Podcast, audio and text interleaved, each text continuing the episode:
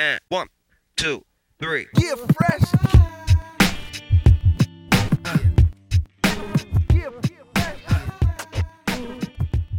Buenas a todos y bienvenidos a un nuevo episodio del podcast de Cancha NBA, donde, como siempre, os traemos las mejores historias, noticias, anécdotas y curiosidades de la mejor liga de baloncesto del mundo. Si lo que estáis buscando es un podcast sobre NBA que vaya más allá y te cuente las mejores historias, Cancha NBA es tu sitio. And one, Bienvenidos. two, three. yeah, fresh.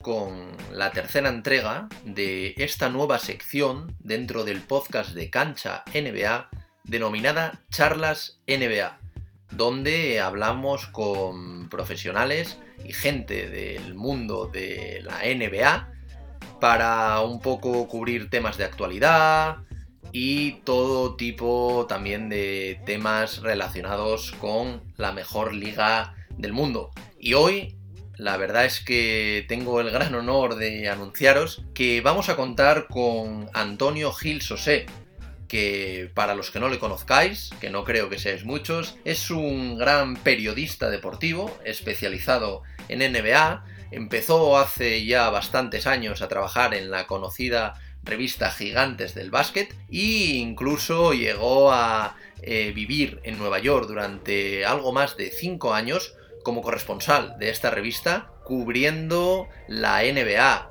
Ya veréis, durante la entrevista nos va a contar múltiples anécdotas, ya que ha conocido a infinidad de jugadores, directivos, entrenadores y ha estado, pues bueno, lo que os comentábamos, más de 5 años acudiendo al Madison Square Garden a ver todos los partidos. Así que, bueno, nada más, porque tenemos muchísimas ganas de hablar con él. Así que, como siempre, y sin más dilación, vamos con el episodio de hoy.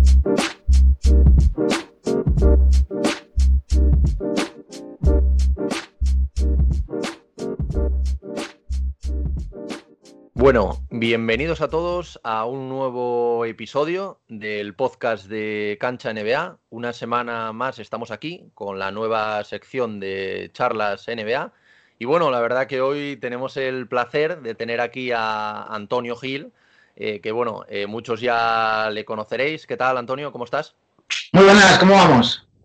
Eh, bueno, yo, como, como ya sabrás, siempre me gusta darle bastante importancia al, invitado, me gusta que, le conozcan bien. Entonces, lo que suelo hacer ahora es, bueno, dejarte un huequito aquí para que te presentes, también para que hables también de, de tus proyectos, que bueno, he estado viendo tu canal de YouTube, que, que también es así de temas entrevistas y me, me gusta bastante. Entonces, nada, Antonio, te voy a dejar este espacio para que te presentes, para que digas dónde, dónde podemos verte, dónde podemos leerte. Y también luego también te preguntaré un poco por tu, por tu experiencia en NBA, porque he visto ahí un par, de, un par de anécdotas tuyas que me llamaron bastante la atención y que me gustaría comentar antes de empezar ya a hablar sobre la actualidad. Así que nada, todo tuyo, Antonio. Es la que me da miedo, ¿eh? lo de las anécdotas. A ver, esta parte es la peor de todas, la de presentarte es, es la parte más, más peliaguda, ¿no? Bueno, yo soy Antonio Gil, eh, para quien no me conozca, eh, que supongo que será mucha gente, pues periodista deportivo, eh, por decirlo de alguna forma, especializado en NBA. Yo empecé mis pasos en el mundo del periodismo deportivo como redactor en Gigantes del Básquet, en la Gigantes del Básquet Buena, la, la semanal, la que llevaba Paco Torres y, y donde aprendí muchísimo. Y la verdad es que siempre, digo lo mismo, que estoy muy agradecido a Paco Torres por, aquella oportunidad y, sobre todo por todo lo que aprendí, tanto de él como de mis compañeros en, en aquella época en la que yo, al fin y al cabo, estaba súper verde y estaba dando mis primeros pasos. Eh, tuve la suerte de que cuando yo entré en Gigantes eh, se quedaban un par de huecos NBA libres. Si no recuerdo mal, cuando yo entré en Gigantes salía Quique Peinado y salía Raúl Barrigón. Entonces, de buenas a primeras, tuve la inmensa suerte de que me cayó la NBA encima, de que me cayó el baloncesto americano encima, que es lo que, lo que siempre me ha gustado y lo que, lo que más controlado he tenido. Y, y, bueno, pues sí que eso yo creo que me ayudó también a crecer un poco más rápido el hacer cosas que tenías a la mano, ¿no? Eh, después tuve la posibilidad de poder ir a Estados Unidos eh, como corresponsal de gigantes, por decirlo de alguna forma. Allí estuve en Estados Unidos viviendo en Nueva York, cubriendo la NBA, eh, pues cinco años y pico. Las cosas se torcieron un poco con Gigantes, que cambió de editorial, cambió de dueños. yo salí de Gigantes y empecé a trabajar con la estrategia de Chapman, que es un grupo, un grupo de medios que, bueno, pues que tiene Sport You, Basket for Us. Entonces, llevaba sobre todo la parte de Basket for Us, pero también me dio la posibilidad de poder hacer eh, deporte americano, que al fin y al cabo es lo que, lo que a mí de verdad me apasiona al margen del baloncesto, ¿no?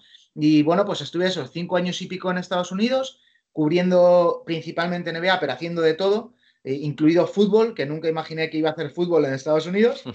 Volví para acá, eh, regresé a la nueva etapa de Gigantes cuando era mensual, volví a salir de Gigantes y ahora básicamente quien quiera leerme pues puede hacerlo en, en Yahoo Deportes. Un, Tengo especie de columna semanal en la que, bueno, ahí también un poco desconecto de, lo que es el baloncesto, porque prácticamente no he escrito de baloncesto en Yahoo y hago más deporte americano y, también a mí me vale, bueno, pues para que la cabeza funcione, funcione de otra forma, ¿no? Y no todo sea la pelota naranja y, el aro. Y ahí hago de todo un poquillo. Y sinceramente ahí tengo la suerte de que puedo, de que puedo hacer cosas eh, que a lo mejor en medios convencionales no tendrían cabida, ¿no? Eh, pues hago muchas MMA, lucha libre, yo que sé, fútbol americano, de todo un poquillo. Y aparte, estoy haciendo cosas en la, sección de deportes de la web del periódico 20 Minutos. Si a todo esto le sumas eh, tres libros, un canal de YouTube y un perro, pues ya poco, poco más se puede, pedir. Poco, poco tiempo ¿eh? te queda para, para tus cosas voy a decir que hemos estado trasladando esto ahí, cambiándolo de día, de un follón, vamos. Sí, sí, la verdad que ha estado complicado, pero bueno, ya, ya estamos aquí. Y un poco quería centrarme también y preguntarte por el tema del canal de YouTube, que bueno, he estado, he estado echándole un ojo porque bueno, al final también es mucho tipo, tipo entrevistas, que yo también ahora pues estoy, estoy un poco empezando con esto y me, llama bastante la atención.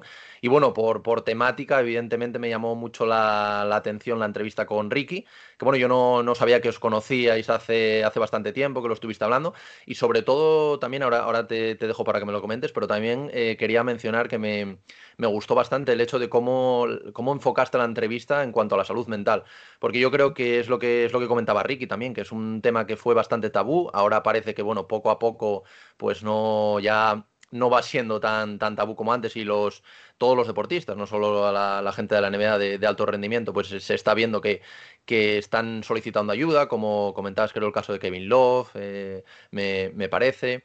Eh, entonces quería preguntarte un poco por, por, este tema, que nos des un par de pinceladas para los que todavía no, no hayan podido ver esa, entrevista y también preguntarte cómo, cómo surgió esa amistad tuya con, con Ricky, porque es lo que decías tú, le conocías desde prácticamente eh, en su adolescencia, que es, que es, lo que decías, que al final eh, todo el mundo piensa que sigue siendo joven, pero bueno, Ricky Rubia tiene 30 años y bueno, al final sigue siendo uno de los mejores de, de esto de, no, de nuestro país, más de 10 años en la NBA, pero quería eso, que me comentaras un poco cómo, cómo surgió esto con Ricky y sobre todo también el tema de la salud mental, ¿qué, qué opinas tú así un par de pinceladas? Dicho esa frase, ¿eh? es que Ricky Rubio es muy joven. Sí, sí, sí. sí. Entiende Rubio era joven a lo mejor cuando debutó en ACB, pero ahora ya no es joven, ¿no? Con, 14 años, claro, es que ahí está la cosa, claro. Eh, bueno, pues a ver, el, tema con, Ricky, em, que es una de las cosas por las que hace un momento te, decía que, yo estoy muy agradecido a Paco Torres por, por, todas las oportunidades que él me dio en Gigantes y por cómo me fue, me fue orientando y tal.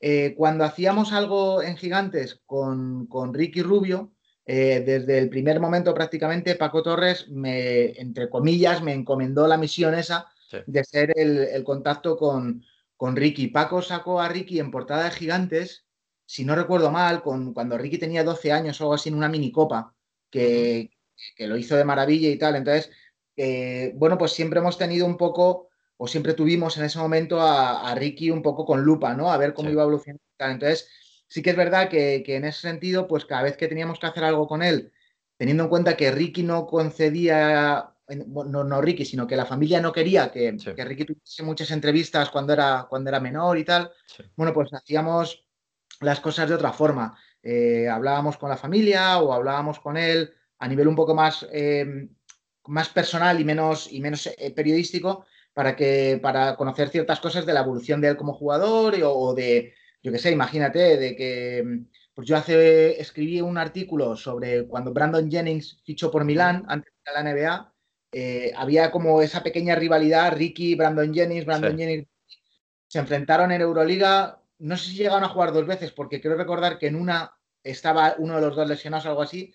Pero para, para hacer ese artículo, por ejemplo, de Brandon Jennings, yo hablé con Ricky para que él me contase, oye, ¿cómo es Ricky personalmente? O sea, ¿cómo es Brandon Jennings personalmente? ¿Tenéis rivalidad? ¿Os lleváis bien? Todo ese tipo de cosas.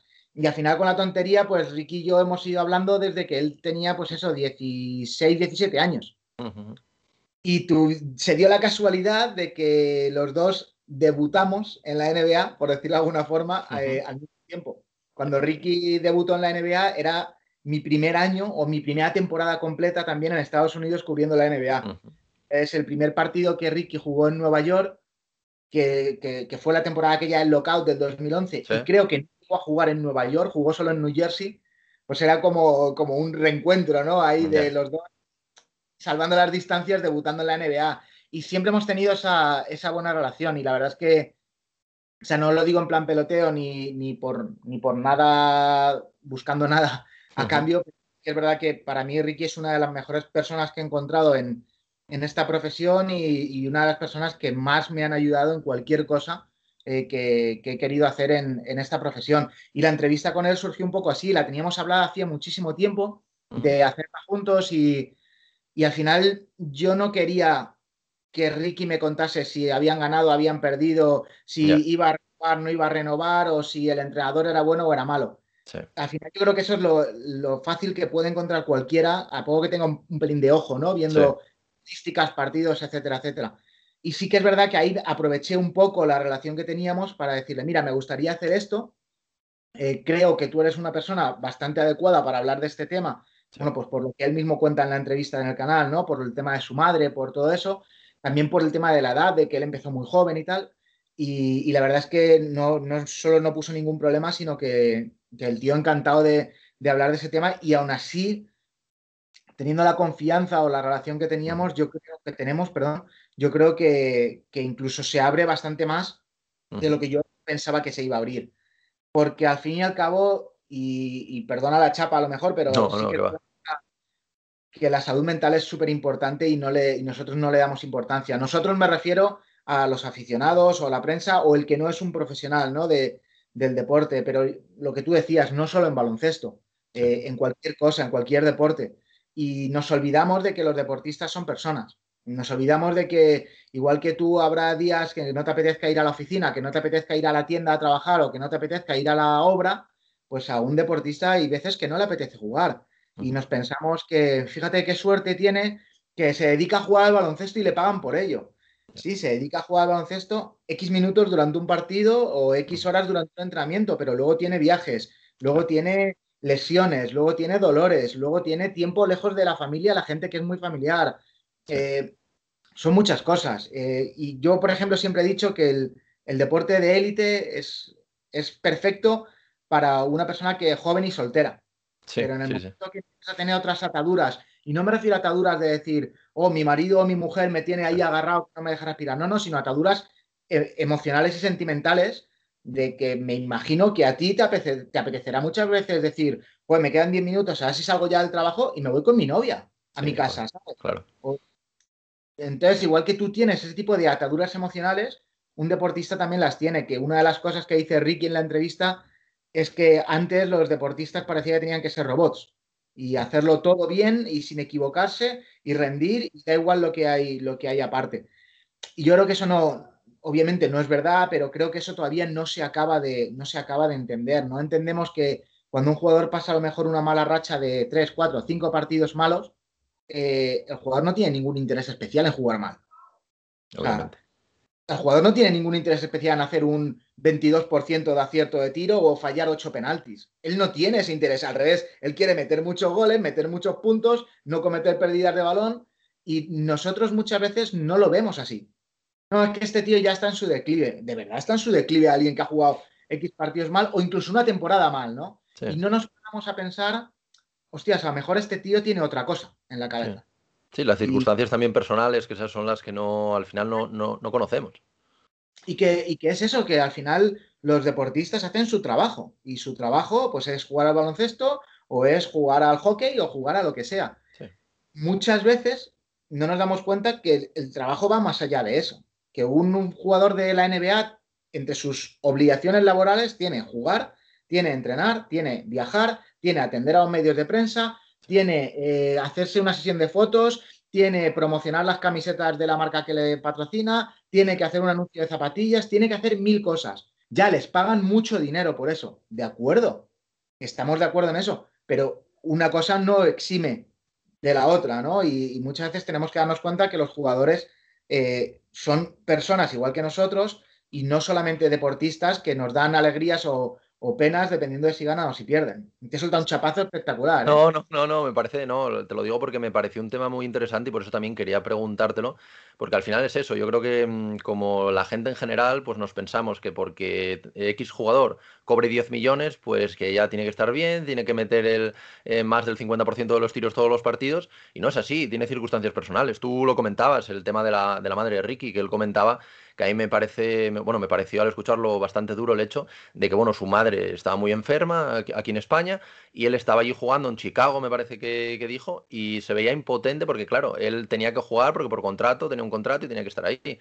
Al final, pues bueno, tuvo la, la suerte de poder venir aquí para despedirse de su madre, pero bueno, al final tienen que ser cosas muy duras, que al final, pues bueno, nosotros no tenemos eso, sí que es verdad que ellos cobran mucho dinero, como, como tú dices, pero bueno, son personas. O sea, al final, eh, pues evidentemente, si tú juegas una mala temporada, tienes que mirar más allá. Eh, yo, por ejemplo, pongo el ejemplo, eh, es, un, es, un, poco diferente, pero el ejemplo de los Toronto Raptors, ¿vale? Esta temporada, bueno, quedaron fuera de tal, pero claro, no estaban en su casa. O sea, imagínate no estar jugando en tu casa, estar fuera incluso de tu país, no no tiene nada que ver. Es como lo que pasó, por ejemplo, Paul George en la burbuja, que dijo que tuvo. Que tuvo...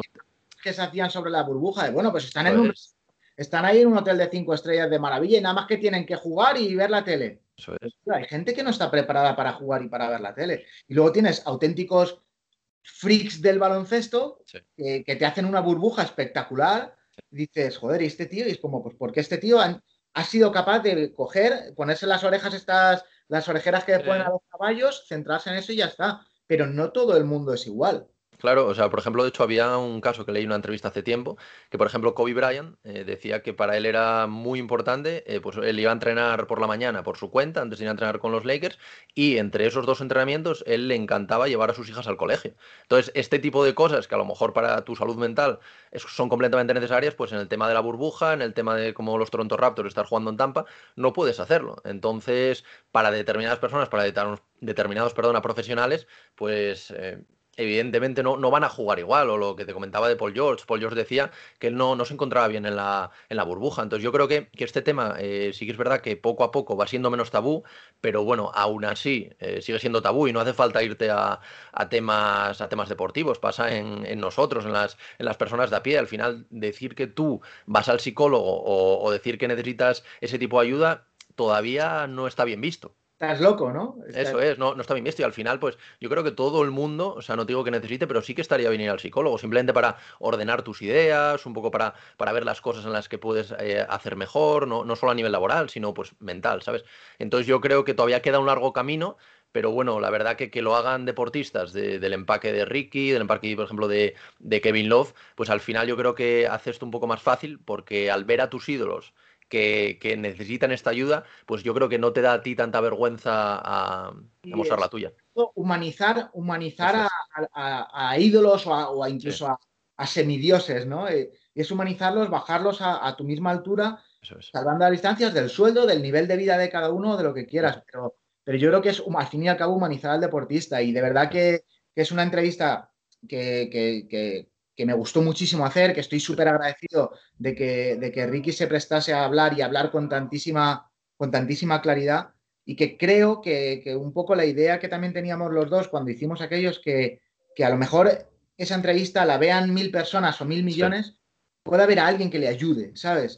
Sí. creo que esa, que esa, es la parte buena y es eso, tenemos, tenemos que entender que al final los deportistas eh, tienen, tienen una vida paralela a lo que tú ves en la tele. Yo recuerdo cuando, cuando yo estaba en, pues no sé si era la primera temporada, en, Estados Unidos, eh, coincidí allí en Nueva York con Timofey, Timofey el pivo ruso este enorme de, los Knicks, eh, que fue uno de los que incluyeron en el traspaso por, Carmelo y se fue a Denver. Y yo recuerdo hablar con él cuando ya se había anunciado el traspaso y hablar con él unos días antes de que se fuese para Denver y el tío decirme, yo decirle, joder, ¿qué, tal estás? ¿Te, apetece la nueva aventura? me dijo, no me apetece nada, tío. Y dice, yo no sé, a, mí allí, y te juro que esta frase es real y que no, y que no va con ningún doble sentido, ¿no? Mi novia o mi mujer, no sé lo que era, se me va a volver loco. Porque mi, pareja es, era, su pareja era modelo. una, rusa que vino, o sea, pareja que, eran, que nacieron, que, se conocieron en Rusia y que fue a Estados Unidos con ella y tal, y se dedicaba a cosas de, moda y de, pasarela y tal. decía, ¿qué va a hacer mi mujer en Denver? Ya. Es que me va a volver loco. O sea, me va a volver loco. Es algo que, por lo que yo no quiero pasar, porque sé que ella necesita hacer sus cosas para sentirse bien, que no quiere ser mujer de. Va a volver loco, porque ¿qué va a hacer en Denver? En Nueva York es perfecto para ella. Todo lo que ella quiere de su profesión lo tiene en Nueva York, pero ¿y en Denver qué? Entonces es un tío más grande que un castillo que cobra lo que tú y yo juntos no vamos a cobrar en tres vidas. Y su preocupación era, mi pareja me va a volver loco allí. Sí, sí. Sí, sí. Sí, es que al final también eh, otro, otro tema es el tema de traspasos, que bueno, también, también le ha pasado a Ricky a lo largo de su carrera, que al final se cambian un poco como cromos, por decirlo así, mal, mal y pronto, que al final, de hecho, muchos jugadores se, entrenan, se enteran, perdona, incluso entrenando, de que han sido traspasados y al final dicen, no, pero van a Denver, que es un buen equipo, pero claro, tienes que ver las circunstancias eh, personales también del jugador, lo que tú, lo que tú comentas, que eso no, no, se, no se suele conocer. ¿Tú te acuerdas cuando Pau siempre estaba en rumores de traspaso en su, última época en, los Lakers? Siempre estaban rumores de traspaso y siempre, todos los años, sonaba Houston. Todos los años, todos. Y en esa época en Houston estaba Goran Dragic. Y yo con Dragic hablaba mucho porque el tío hablaba español y no sé si por la gracieta de practicar español o tal, siempre que venía a Nueva York o a New Jersey hablábamos bastante, ¿no? Y yo decía, pues estás, estás muy rayado por el tema del traspaso y tal, por los rumores, porque al fin y al cabo no era nada, eran solo rumores me dice, pues tío, la verdad es que sí y tal, no sé qué. Y claro, yo en una de estas, de, un ataque a lo mejor de ingenuidad, le dije, joder, Goran, pero tú al final te mudas y te, ayudan a buscar casas, si tienes hijos te ayudan a buscar guarderías, colegios, o sea, te echan mano con todo y tal. Y me decía, sí, tío, pero es una mudanza. es que a mí no me gustan las mudanzas. Obvia tener que, meter cosas en cajas y hacer mudanza. Incluso si me hacen la mudanza, me agobia tener que esperar o saber si las cosas han llegado o no han llegado que al final yo cambio de equipo, mantengo mi contrato, mantengo mis años de, contrato, mi sueldo, lo mantengo todo igual. Pero el hecho de mudarme para mí es un agobio. Sí, claro, tú puedes pensar, joder, con el dineral que cobras, que te hacen la mudanza, que te buscan en el colegio. Ya, pero a, él, como el Hecho, el, hecho sí, claro. Sí, sí. Sí, sí, que no, que no es, él no va a tener que llevar ninguna caja o lo que sea, pero el hecho en sí de hacer una mudanza y cambiar de ciudad, pues te agobia y hace que juegues peor, hace que no, que no estés centrado, claro. Y los niños tienen que hacer amigos nuevos y tú, y tú tienes que adaptarte a unos compañeros nuevos y tu pareja tiene que adaptarse a un entorno nuevo. Es, es, es mucho más complicado de lo que nos pensamos, que nos creemos que es salir, jugar al fútbol, al baloncesto, al hockey, al béisbol y ya está, pero no, no, es que hay muchísimo más detrás de todo eso. Sí, yo, creo que al final eso, nosotros hablamos de la NBA porque ahora mismo son lo que, en lo que estamos, pero evidentemente esto se puede trasladar a cualquier tipo de deporte, a cualquier tipo de profesional, a cualquier tipo de estrella, que yo creo que eso, que al final pues con entrevistas como, como esta, por eso me llamó tanto la, atención, eh, como la de Ricky, al final un poco se, humaniza a estos, a estos deportistas que yo creo que están muy deshumanizados, eh, sobre todo hace, hace unos años. Así que bueno, la verdad, darte, darte la enhorabuena por aquí por la entrevista, que la verdad que me, me ha encantado porque bueno, yo también estoy intentando, yo llevo poco tiempo eh, haciendo estas entrevistas, pero sí que me gusta más entrar al, tema personal, un poco a, este tipo de, cosas que no se saben tanto, porque al final es lo que tú cuentas, al final, pues tema de puntos, tema de cómo es este entrenador, eso si buscas información, buscas entrevistas, eso son las típicas entrevistas también que a ellos le hacen siempre y que están cansados de hacer. Yo creo que al final si tú les, les das este algo extra que no están acostumbrados, yo creo que también para ellos eh, pues puede ser enriquecedor y también les va a apetecer hablar contigo. Entonces yo creo que eso, que, dar a conocer todas estas cosas al, gran público, que, muchas veces las desconocemos, está, está genial. Así que nada, darte, darte la enhorabuena por... Gracias, tío. Y sobre todo también es un poco el el, tener la posibilidad de un canal súper pequeño como, como, el mío, el, haber podido hacer eso para mí es, a ver, para mí está guay porque, porque piensas, al final, es con quien el deportista se siente a gusto hablando, ¿sabes? Que no hace falta eh, hablar con Ibai en un directo con millones de personas, sino que al final es más un poco la comodidad o el entorno en el que tú te sientas a gusto y, el poder hacer las cosas. Por eso te digo que, estoy súper agradecido a Ricky por eso y, porque al final, pues eso, te das cuenta que te das cuenta que da lo mismo tener mil suscriptores o quince mil o que un vídeo lo vean diez personas o diez mil, ¿no? Y en ese sentido, pues también es como es también como otra forma de decir, ostras, que los deportistas no están solo para los grandes medios y las grandes audiencias, ¿no? Sino que están un poco para todo. Sí, yo, creo que eso también lo humaniza, aparte de lo que, de lo que cuenta, también humaniza el hecho de eso de bajar a un canal eh, como el tuyo, incluso el mío, que el mío es mucho menos suscriptores, que acabo prácticamente de empezar. Yo creo que al final, pues tener este, esta serie de charlas, pues hace verlos un poco más cercanos, que yo creo que eso también es importante para ellos. Por ejemplo, a mí me, me llamó mucho la atención, ahora que comentas lo, de, lo del tema de Ibai, que, bueno, cuando Marga Sol el, pasado verano cambió, eh, se fue a los, a los Lakers, eh, Marga Sol mismo eh, llamó a Ibai porque quería que él fuese el primero que, le hiciese una, bueno, una entrevista, una charla para, para bueno, las lo, lo, primero a, llegar a Los Ángeles que, él quería decir. Y yo creo que eso también es un cambio y muy positivo, lo que tú dices, que al final gente como, como puede ser tú, como puede ser yo, con canales pequeños, pues podamos llegar a, esto, que no haga, no haga falta que, que sea Ibai, evidentemente, pero que me llama la atención que la, primera persona sea Ibai, que, no es un periodista, no es por ejemplo como tú o yo tampoco, que no, no soy periodista. Y yo creo que esto también es enriquecedor para la, para la profesión, para todo, porque al final yo creo que da, les da más voz, les da participar en cosas más pequeñas. No sé cómo ves tú esto, yo supongo que bien. Hombre, yo creo que al final la clave un poco es, eh, lo que te decía, es cómo te sientes tú cómodo y, cómo y con quién te apetece hablar las cosas. Y es que volvemos a lo de antes, lo podemos trasladar a nuestras vidas también. Eh, cuando a ti te pasa algo bueno, tú hay veces que lo hablas antes con, un amigo que con tus padres. Sí.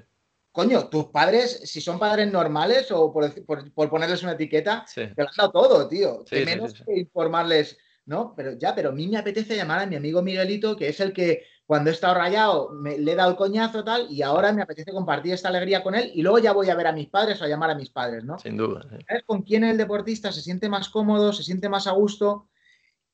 Y también, y esto a lo mejor es, es como un arma de doble filo, pero también quién quiere o no quiere sacar partido de hablar con, esa persona, ¿no? Sin eh, duda. Eh, muchísimos. A ver cómo digo esto para, para, no, para que no sea malinterpretado, pero muchísimas veces en entrevistas parece que el protagonista es el entrevistador más que el entrevistado. Parece que el logro es el tuyo por haber entrevistado a alguien en vez de el del jugador al que has entrevistado que acaba de ganar un mundial. O sea, parece que es más importante que fulanito de tal o sea, consigue la primera entrevista con el campeón del mundo que el campeón del mundo está dando una entrevista, ¿sabes? Sí, sí, sí. Como que muchas veces cambiamos los papeles y los confundimos.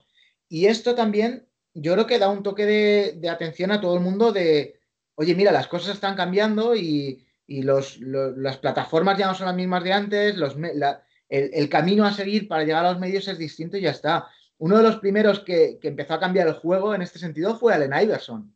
Allen Iverson, cuando ficha por, por Memphis, Grizzlies, lo anuncia él en su cuenta de Twitter.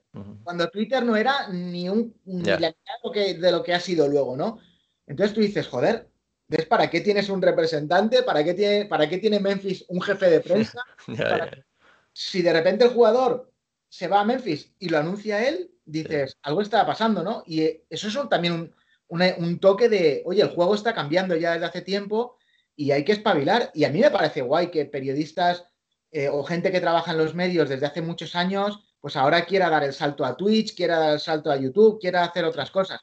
Me parece guay porque, porque las cosas cambian y es un poco igual que, eh, a lo mejor saliendo un poquillo de, lo que es, de lo que es el tema, ¿no? Pero es igual que de repente los Juegos Olímpicos, que no hay competición más tradicional y más chapada a la antigua que los Juegos Olímpicos, te meten surf, skate, escalada y otra historia más. Y dices, ¿esto por qué es? Porque la gente joven no ve los Juegos Olímpicos. Eso es, claro.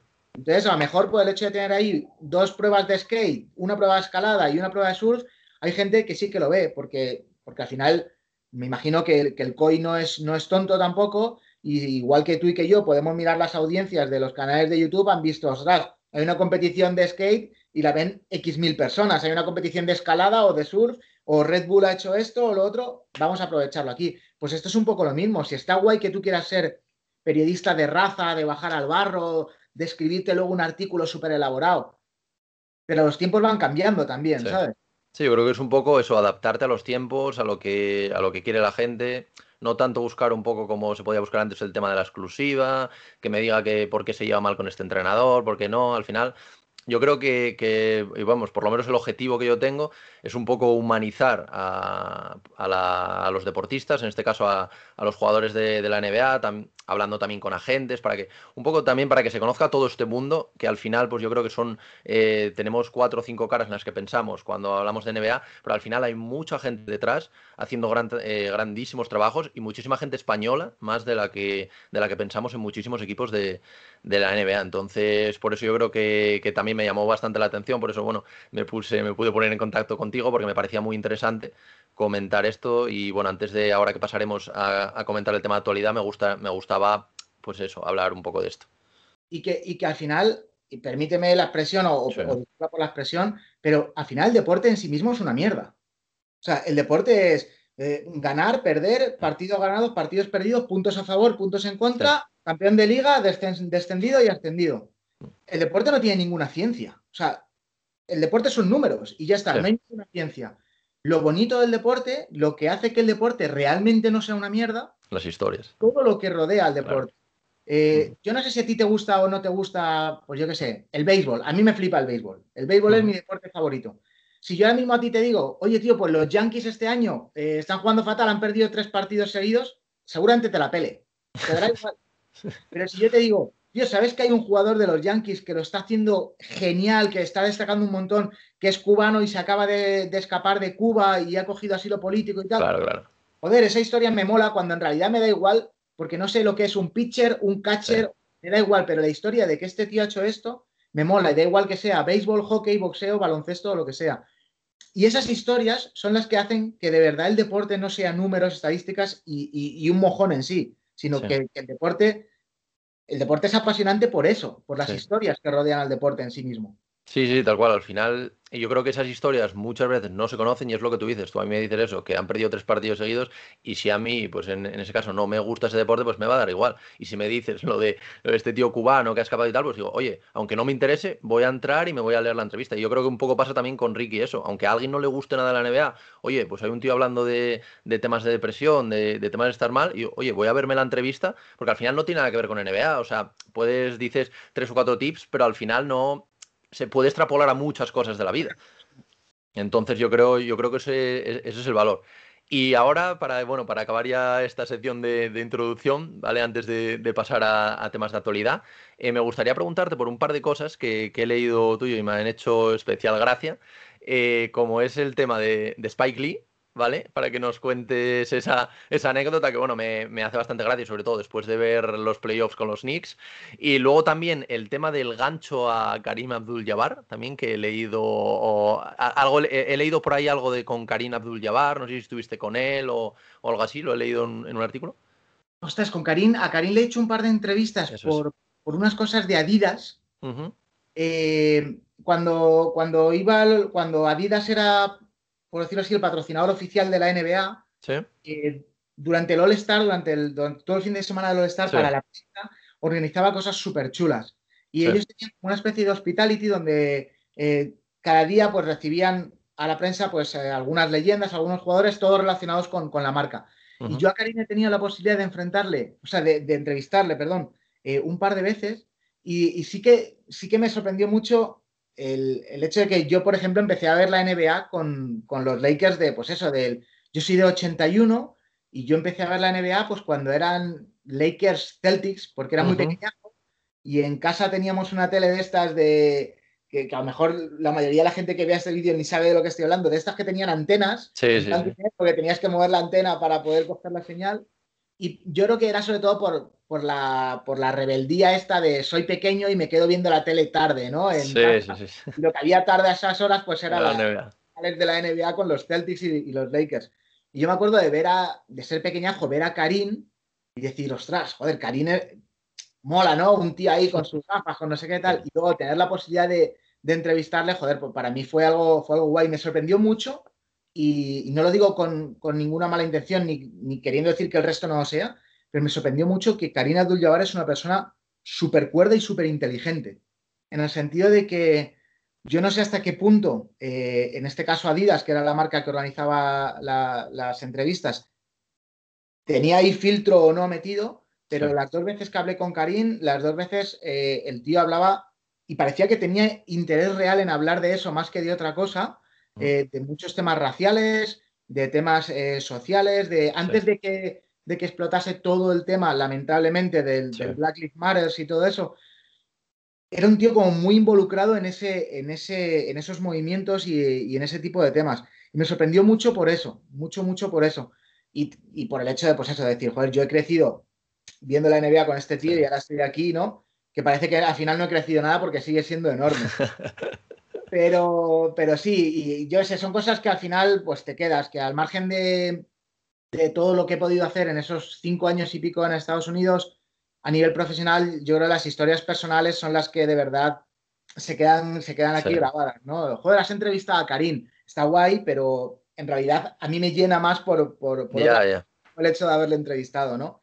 Y con Spike Lee, con Spike Lee sí que ahí hay una historieta.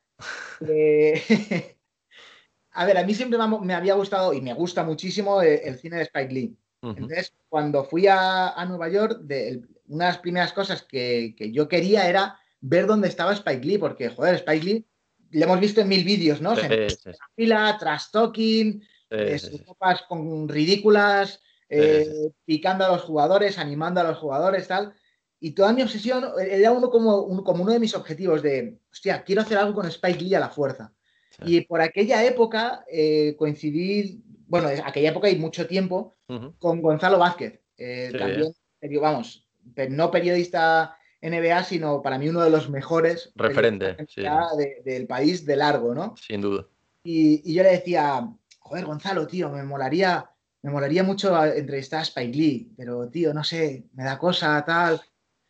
Gonzalo y yo somos un poco el día y la noche. Gonzalo, para que te hagas una idea, eres el periodista profesional al máximo de americana y camisa, no corbata, pero americana y camisa. Un tío con su ordenador en bandolera, correcto, eh, que va apuntándolo todo tal. Y yo era un poco más el, periodista más, más, más rebelde o más anárquico, ¿no? En ese sentido, no menos profesional, pero sí para hacer las cosas. Y sí que es verdad que con, con mucha cara, sobre todo al principio, mucha cara. Yo no sabía cuánto tiempo iba a estar en Estados Unidos entonces, mi, mentalidad era, si yo hablo con este tío y meto la pata o, digo algo que no está bien, bien dicho en inglés, o simplemente no es el momento y el tío me contesta mal, no le voy a volver a ver en mi vida. O sea, me da igual porque no le voy a volver a ver y él no se va a acordar de mí y dentro de 20 años le va a decir a sus nietos, vino un gilipollas español. No se va a acordar de mí tampoco. Entonces, Gonzalo me empujó ahí un poco, joder, Antonio, con lo que tú eres, tal, no sé qué, venga, baja y habla con él.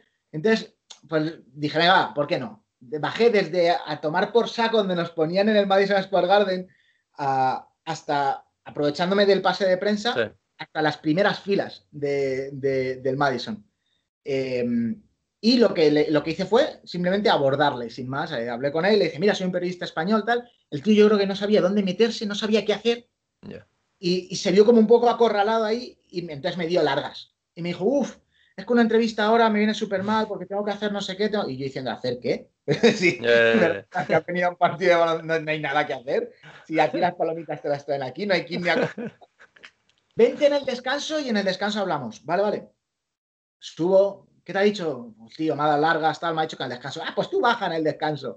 Que el cabrón encima me empujaba ahí, ¿no? A, hacer el ridículo.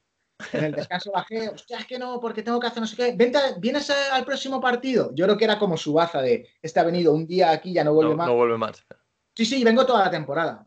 Ah, pues vente al próximo partido, hablamos. El próximo partido lo mismo, lo mismo, lo mismo. Y así como tres o cuatro días. Y luego Spike Lee no va a todos los partidos. O sea, esa idea que tenemos de que Spike Lee vive en el Madison Square Garden no es real. Spike Lee no duerme ahí. Spike Lee va a los partidos buenos pero no va a todos los partidos. En aquella época Spike Lee no iba a un Charlotte Bobcats New York Knicks, iba a un Utah Jazz New York Knicks, iba a los partidos de la foto, ¿no? Y al final un día yo creo que ya por pesado me dijo, vente en el descanso y lo hacemos. Y yo pensé, bueno, pues voy a, o sea, es que voy a venir, me da igual. Y en el descanso sí que es verdad que estuvimos hablando y hicimos una entrevista súper guapa, eh, hablando de cine, hablando de... Eh, en esa época ya se sabía que los Nets se iban a mudar a Brooklyn. Le, estuve preguntando si, si, iba a cambiar de chaqueta, como el tío es de Brooklyn y tal, si se iba a... No, no, no, no sé qué, tal. Y la entrevista acabó un poco forzada, a lo mejor, porque, porque me metían de no me llamaban. A mí siempre me ha gustado mucho eh, He Got Game, que no sé cómo se tradujo en español la peli, la de, la de Ray Allen y Denzel Washington.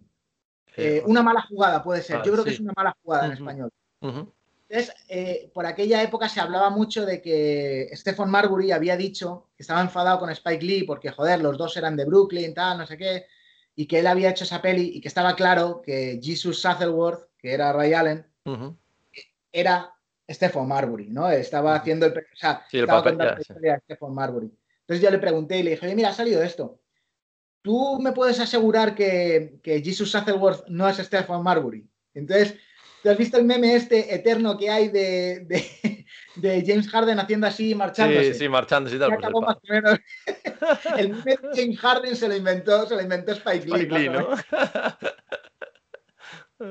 Pero bueno, al final, historias de abuelo cebolleta, tío. Y todo esto con una banda tocando un tambor detrás porque iban a actuar luego en el descanso un follón de la leche. ¿Y alguna historieta más así que, que, nos puedas contar? Porque también he visto fotos tuyas con Kevin Durant, eh, así que, me, que recuerde alguna anécdota con algún otro jugador que te haya sorprendido, que has dicho tú, oye, pues yo pensaba que este tío a lo mejor pues de cara a las cámaras es más vacilón, más tal, y a lo mejor pues después es, un tío de 10. Hostia, fíjate que te diría al contrario, Dwight Howard, Dwight Howard, que es un tío que delante de las cámaras es súper gracioso, súper super payasete en el buen sentido, ¿no?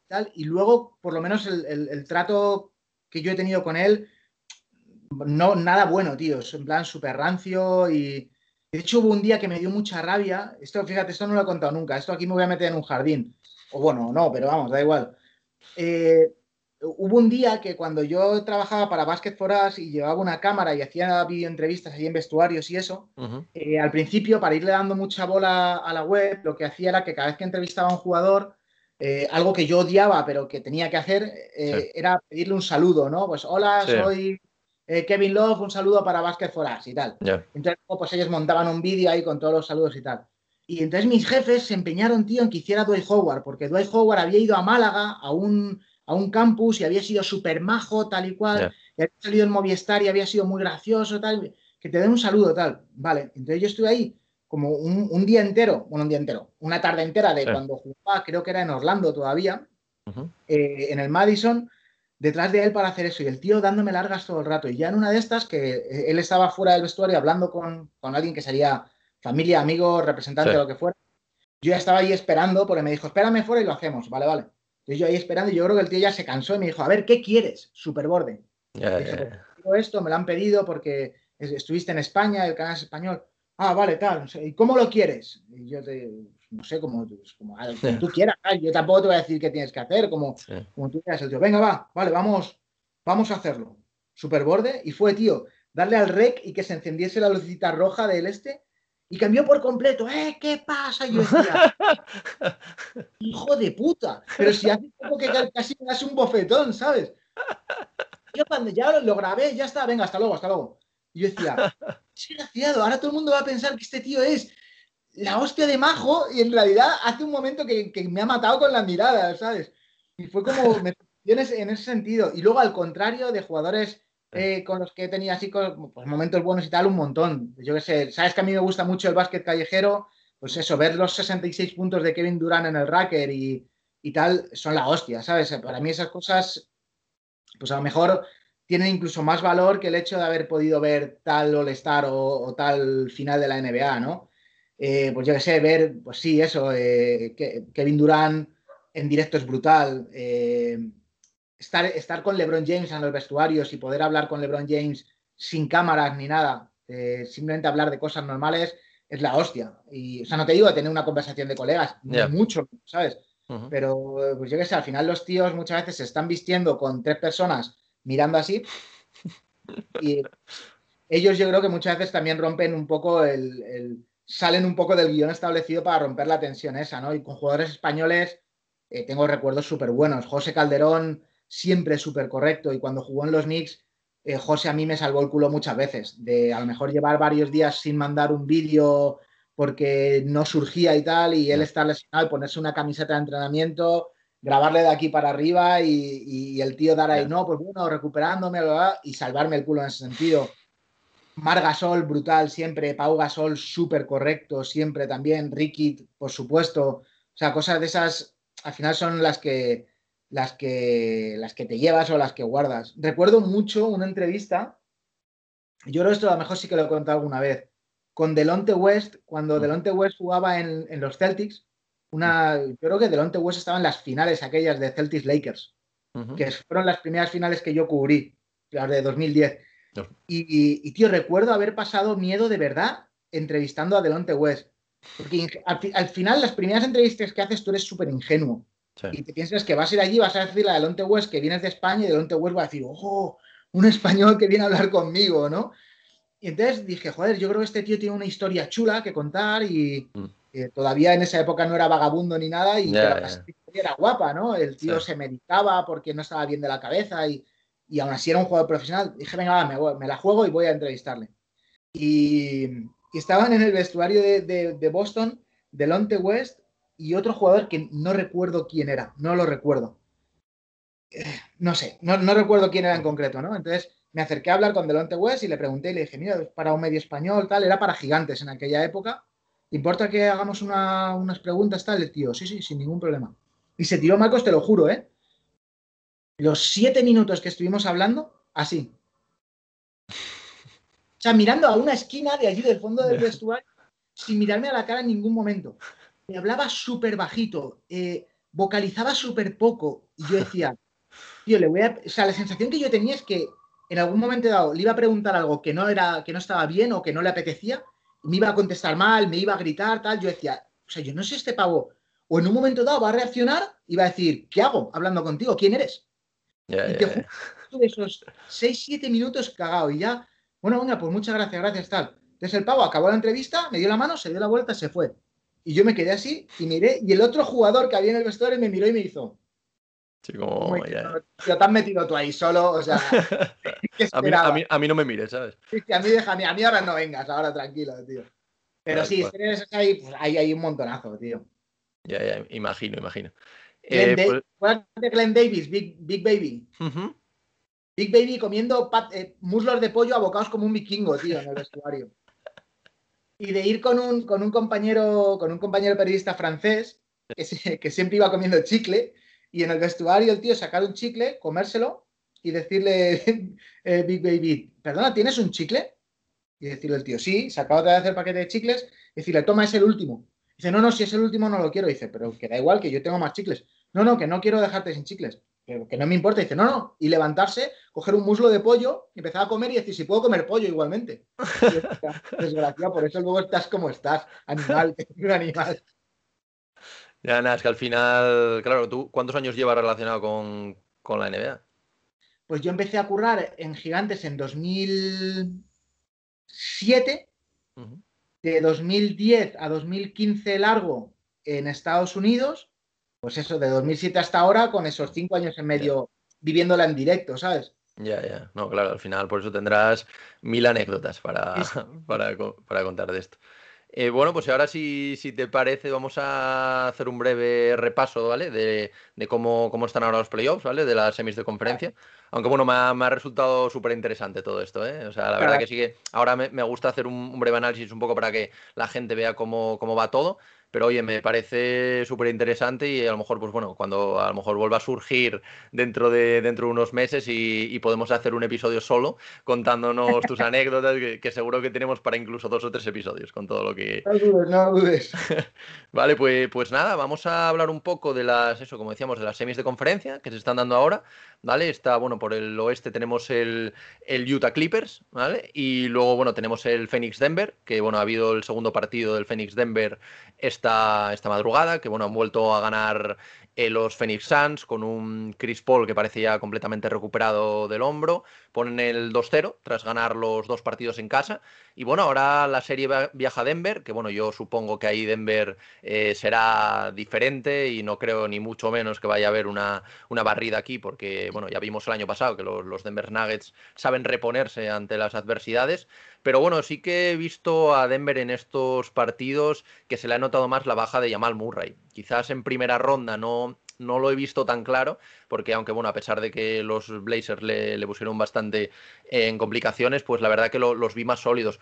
Pero es que también veo a los Phoenix Suns, ahora, ahora me cuentas tú eh, lo que opinas sobre ellos, pero veo a los, a los Phoenix Suns, perdona, como un bloque muy bueno, un bloque que ha metido la, pieza de Chris Paul, también ha metido la pieza, la pieza de, de Crowder. Y oye, yo creo que es un equipo muy complicado y que no sé cómo acabará la serie, pero yo veo a estos Phoenix Suns, quizás ahora después de estos dos partidos, en una final de conferencia. No sé cómo lo ves tú. Hombre, sobre todo yo creo que, que aparte de los méritos de Phoenix, que son muchos, eh, también está un poco la, faena que tú comentabas de, de Jamal Murray, ya no solo por la baja de Jamal Murray, sino porque por el marrón que le pasas a los que están por detrás de, de Jamal Murray, incluso por el marrón que le pasas a, todo un MVP que, de repente tiene que ir más allá, ¿sabes? O sea, si, si, ya ha llegado hasta aquí para, tener unos números de MVP, ahora tiene que todavía dar un, apretón más. Y yo creo que, por ejemplo, eso se nota en el, en el sentido de que quizás alguien debía haber dado un paso adelante y no que no haya querido, sino que las circunstancias y el rival eh, mm. no, no, lo han permitido tampoco, ¿no? Entonces es un poco como mérito de Fénix y no desmérito, sino un poco lastre de, Denver en ese sentido. Yo no creo que sea tampoco una barrida, yo creo que mínimo tienen que rascar alguno en, Denver. Pero, pero es que Fénix, fíjate que yo al principio tenía ahí alguna duda con el, con el tema de, Chris Paul, cómo iba a encajar en ese equipo y tal, cómo iba a encajar sobre todo con Devin Booker. Sí. Eh, que, ahí te demuestra una vez más que, piensas que sabes de, NBA y luego no tienes ni idea, ¿no? Y, han encajado muy bien, ha, liberado de mucho, de muchos, de muchas obligaciones quizás a, Devin Booker y yo creo que incluso le ha permitido jugar mejor. Eh, jugar mejor no implica que tenga que meter 10 eh, puntos más que antes o tal, implica que juega más tranquilo a que, y a que realmente un jugador que a mí en lo personal no, me, no es de, mi agrado, de mi saco de jugadores favoritos que me gusta ver, como Chris Paul, eh, pues ha demostrado que, se adapta muy bien a las circunstancias y que, que hace poco además lo comentaba eh, con, un amigo tuyo, con Pau, con Pau Martorell, eh, de Andre Ayton ha, sido también un, un ha, hecho subir un escalón más a, a Phoenix en ese sentido, porque ya no es solo que tengas ahí un tío que como pille una buena racha te las mete todas desde todos lados y con dos tíos encima. Es que aparte ahora, además de, ese tío que era Devin Booker, tienes un director de juego real como, como Chris Paul y ahí va. Es que ahora por dentro también estos tíos dan problemas, ¿sabes? Y en ambos lados de la cancha, además. Entonces ahí yo creo que, que quizás ese ha sido como el, el extra que ha conseguido Phoenix y que, que va a ser curioso, va a ser curioso porque sí, yo también los veo en, una final de conferencia. Ahí ya no sabría decirte, también dependerá del rival, dependerá de las circunstancias y todo, pero, pero lo que no es normal es que Chris Paul a, estas alturas haga partidos como el de ayer, que fueron 15, ¿no? 16 asistencias, algo así. Sí, creo que fueron 15 asistencias y 17 puntos. O sea, al final.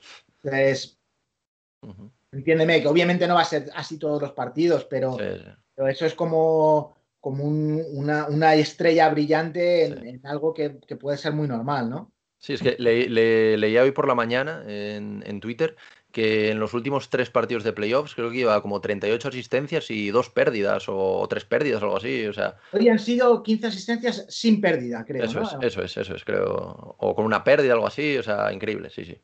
O sea, la verdad que, pero es lo que tú dices, al final también el, tema del juego interior, que, bueno, al final de Andre Ayton pues era un número uno del draft, pues al final se esperaba de él, pero había que, se había quedado como un poco ahí, la gente ya estaba empezando incluso a dudar de él, y yo creo que este año eh, se ha destapado completamente. Se había olvidado incluso que, ese tío estaba ahí. Sí, claro, claro, se había como un poco olvidado y claro, al final, si tú a la amenaza exterior que tienes, con lo que dices tú, un tío como, como Devin Booker, también tienes un, creador de juego como, como Chris Paul, un director de, orquesta, encima metes eh, la zona interior a un tío como DeAndre Ayton al nivel que está este año, pues que es un equipo difícil de parar, luego tienes gente también en el banquillo, luego tienes a Monty Williams, que, que ya, ya no solo este año, sino desde el año pasado está haciendo un, gran trabajo. Es un fenómeno es un fenómeno. Entonces, al final, yo creo que es uno de los equipos más compensados. Eh, al final, pues bueno, nadie, nadie contaba con ellos, sobre todo al tocar eh, Lakers en primera ronda, pero bueno, al final con todo el tema de Davis. Pero, pero no sé, yo es lo que es lo que digo. Yo, sinceramente, luego con Denver todo puede pasar, ¿eh? porque al final Denver es un equipo súper correoso, tienes al MVP ahí. Pero no sé, yo la verdad que los veo en final de conferencia, luego, luego veremos a ver cuál podría ser el rival. Y bueno, mi pronóstico sería ese, pero ya te digo, yo creo que Denver va, va a dar mucha guerra, no, no va a ser ni mucho menos una barrida.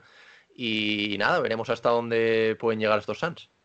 Fíjate que además esta eliminatoria es una faena el tema del público, porque, porque fíjate que dos equipos, ¿eh? dos, sobre todo Denver, que, que Denver al final jugar en, esa, en ese pabellón es, es brutal pero los dos, ¿sabes? Tanto, tanto Phoenix como Denver han tenido siempre una hinchada, eh, sobre todo en playoffs, como muy, muy, muy, muy, muy metida en los partidos y es una faena en ese sentido. Y quizás eso en un momento dado Denver incluso lo pueda echar en falta, ¿eh? Porque es que es verdad que, vale, llevan todo el año jugando sin público o con público restringido y tal, pero no es lo mismo tener ahí a 4.000, 5.000 personas que tener a 30.000. Ya, ya. No, sin duda, sin duda.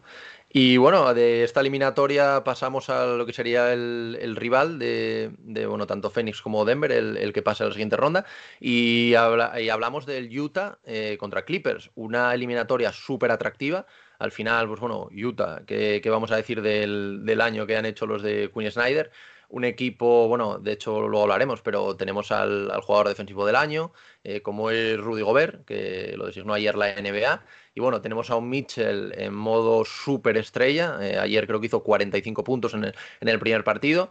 Y luego, bueno, esto también eh, compagina un poco con el mal momento, por lo menos el, el, primer partido de ayer de los Clippers, sobre todo de Paul George, que no estuvo nada acertado, y también de Kawhi Leonard, que al final, pues bueno, siendo quien es, se espera más de él y aunque no hizo un mal partido, porque bueno, al final creo que metió como unos 23 puntos, pues claro, al final si estás acostumbrado a meter tus 35, 36 puntos, pues ahí está un poco la diferencia. Luego también el público de Utah, eh, increíble, como, como apretó, la verdad que, que, esos ambientes también como el del Madison, eh, esos ambientes que tanto echábamos de menos y que estamos empezando a, a volver a ver ahora. Pero vamos, yo esta eliminatoria sí que no me atrevería porque en un principio pensaba que los Clippers podrían ser favoritos, pero después del primer partido sí que es verdad que la diferencia no fue, no fue muy amplia en el resultado, pero veo una eliminatoria muy igualada, no, no sé qué piensas tú dónde pueden estar las, las, claves, pero la gente yo creo que debería ver a estos Utah Jazz como un claro candidato, porque aunque no tengan un poco el marketing, por decirlo así, de unos Clippers, unos Nets, unos Bucks quizás, o, o incluso los Sixers, yo creo que son un equipo que, ojo, va a poner las cosas muy complicadas a cualquier equipo, no sé qué piensas tú. Sí, lo único que, quizás es lo que a lo mejor no se ve tanto al principio de las series, es que los Clippers son una montaña rusa. O sea, los Clippers, eh, aunque tú les veas que van para abajo, no tienes que dar por hecho que van a seguir yendo para abajo, ¿no? Al final, eh, son esa montaña rusa que, lo que hay que ver es qué tanto por ciento de bajada tiene la montaña rusa y qué tanto por ciento tiene de subida. Porque si al final baja esto para subir hasta aquí arriba, como ha pasado con Dallas, dices, pues apaga y vámonos, ¿no? Sí, sí. Es eso, como que los Clippers son un equipo súper impredecible y, en el que sus estrellas, que tú decías justo, Kawhi Leonard, eh, siempre se espera un poco más de él. Eh, Paul George, súper inconsistente, súper inconsistente. Pero claro, el día que te juega bien él, que te juega bien Kawhi, que el equipo funciona, es una victoria prácticamente asegurada. Y sí que es mucho más constante la plantilla de, la plantilla de Utah. O sea, la de Donovan Mitchell es es un escándalo. sin ningún tipo de, repercusión mediática bestial de, superestrella, cuando yo creo que ha quedado claro que lo es. Y, muchas veces nos empeñamos en la etiqueta esa de es que Utah, Utah no, no, tiene repercusión mediática, es que a Utah no le interesa a nadie, es que Utah es un equipo aburrido, es que tal. Tú pones a Donovan Mitchell en un, en, un, en un gran mercado NBA y tienes una, una mega estrella y te puedo hablar incluso por encima de jugadores como los que hemos nombrado, ¿no? Como Paul George o cosas así. Pero bueno, es un equipo que a la chita callando funciona, que, lo de Donovan Mitchell es un escándalo y que lo de Rudy Gobert eh, es determinante, determinante porque te aporte más o menos en un lado de la cancha en defensa es brutal y es brutal que muchas veces eh, cuando nos fijamos en la estadística de esto que madrugas y ves la estadística del partido pero no has visto el partido, dices, ostras, tres tapones. Tres tapones más los que han fallado, ¿sabes? Sí, sí, sí, Te has tirado con la mano aquí o con la mano encima del balón y el balón no ha entrado. Son muchas cosas en defensa, muchísimas. Es, es una envergadura bestial, es un espacio bestial. Y, todo eso pues, pues va sumando, va sumando. Tienen un banquillo muy sólido también. Clarkson, Ingles. Gente, muy, muy consistente y, yo creo que, al final en una serie a siete partidos eso es muy importante.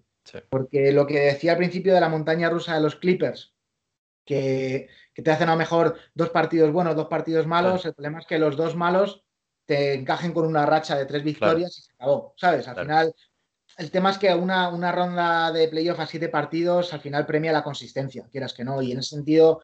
Eh, yo veo a Utah y me gustaría, realmente me gustaría Utah, porque también es un poco un toque de atención a, la NBA, ¿no? En ese sentido, de, de repente, dos franquicias que no son top en cuanto a que no son un primer mercado, que no son Lakers, que no son Clippers, que no son Golden State, aunque Golden State hace ya unos años que no es el Golden State de, la era aquella dinástica, ¿no? De repente dos franquicias cutres que llegan a unas finales de conferencia y lo siento, pero te vas a tener que comer unas finales de la NBA con un Utah o con un Phoenix ahí. Sí. A, mí, a, mí, la verdad que me encantaría, ¿eh? una, una final, aunque sea de conferencia, un, un Utah contra Phoenix, la verdad que a lo mejor a nivel audiencias pues no, no estaría tan bien, pero bueno, desde el cara al espectador a mí me, parece increíble. Claro, pero a lo mejor eso también es un toque de atención para la NBA de decir, eh, a lo mejor tenemos que empezar a trabajar de otra forma con este tipo de franquicias, ¿sabes? Eso es. Siempre vender también su historia, franquicias que mejor nunca han ganado un anillo, un poco todo, pues volver al, pasado, ¿sabes? Que la gente vea esos partidos, porque, claro, la gente piensa en Utah y no se acuerda de, ese Utah de los años 90, ¿sabes? De, estas, de, estos equipos que fueron súper equipos y que al final, pues por circunstancias, pues no pudieron ganar el, anillo, pero bueno, son equipazos y que es verdad que en los últimos años, lo que dices tú, pues no, no por equipo, porque bueno, Utah también tenía un equipazo el, el año pasado, sino por eso, por no estar en un mercado grande como podía ser o Miami mismamente, o este tipo, ahora los Nets, ¿sabes? Que al final, pues atraen más esta, esta mirada. Pero bueno, yo, yo creo que sí que estaría bien, como lo que tú dices, un toque de atención para la NBA. Y bueno, eh, veremos cómo, cómo avanzan estas series, pero bueno, estaría, estaría muy bien, la verdad.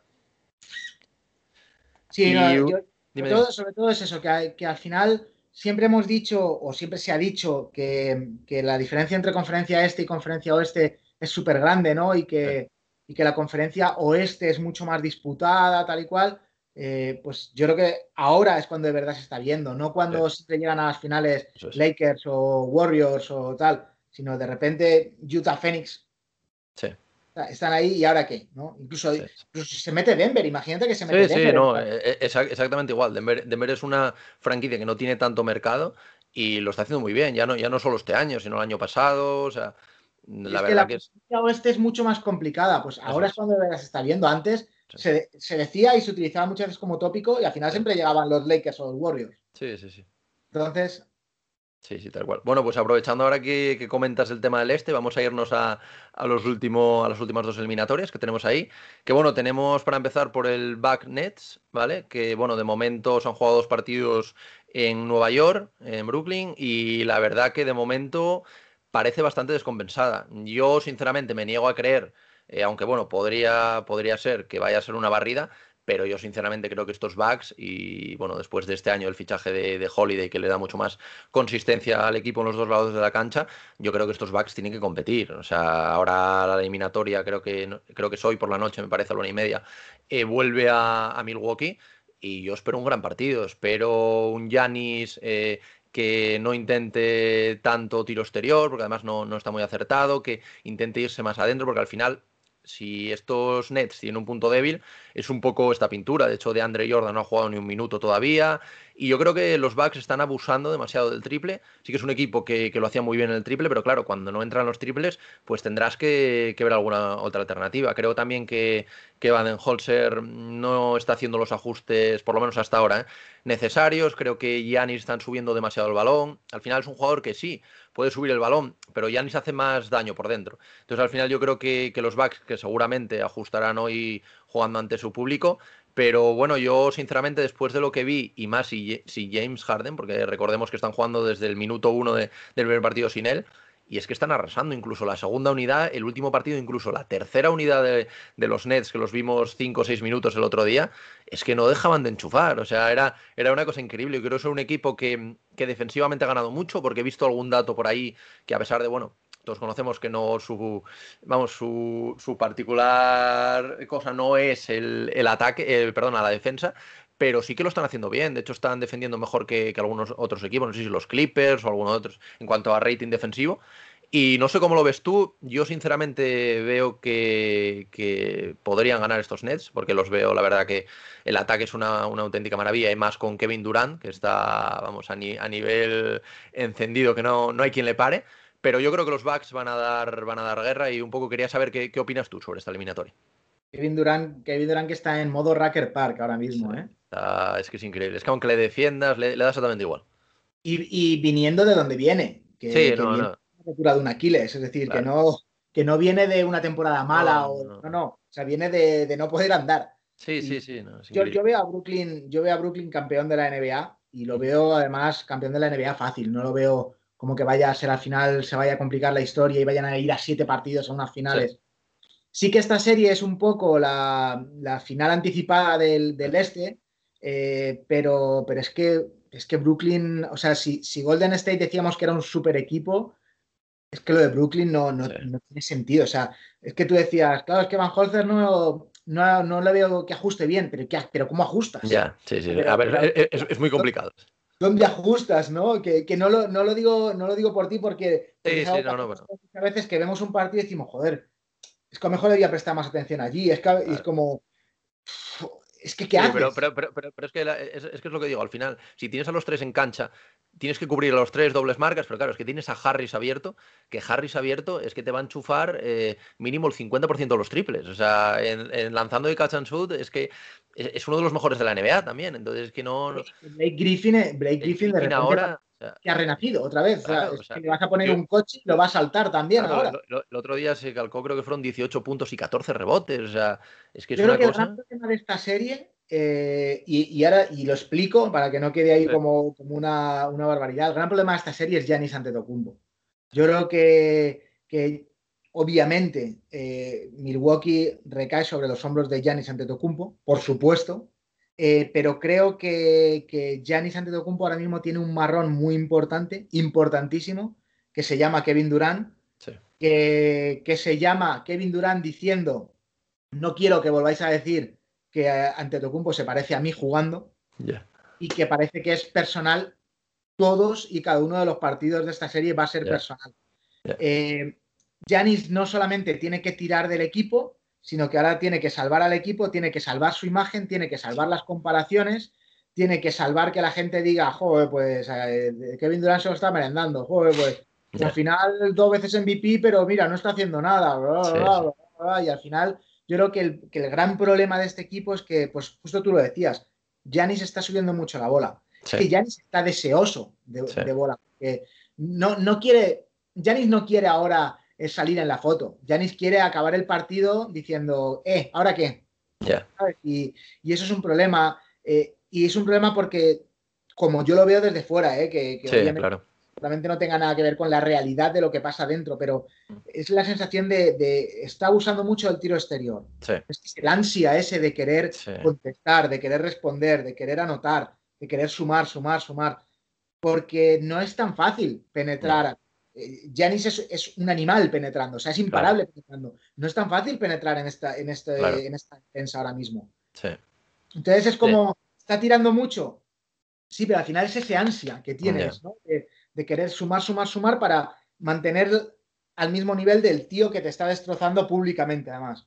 Claro, es que al, final también yo creo que el problema que tiene con el tiro exterior, eh, evidentemente, si no tienes tiro exterior, pues ahora se le está viendo, le están flotando muchísimas veces. Entonces, claro, se están protegiendo de donde verdaderamente él es de los mejores de la NBA, que es penetrando. Entonces, claro, como tú dices, ahora la defensa está muy cerradita, es muy complicado penetrar. Por eso yo decía el hecho también de que a lo mejor no subiendo el balón, que, que lo suba otro, que lo suba, lo puede subir Holiday, puede subir otro, otro compañero, ¿vale? Para que él espere dentro, ya para estar dentro y desde ahí un poco con el juego al poste y con la envergadura un poco aprovecharlo. Porque al final es lo que tú dices, también penetrar es muy complicado por el hecho eso, de que como no es un gran tirador, pues le están flotando y están súper cerraditos. O sea, la verdad que...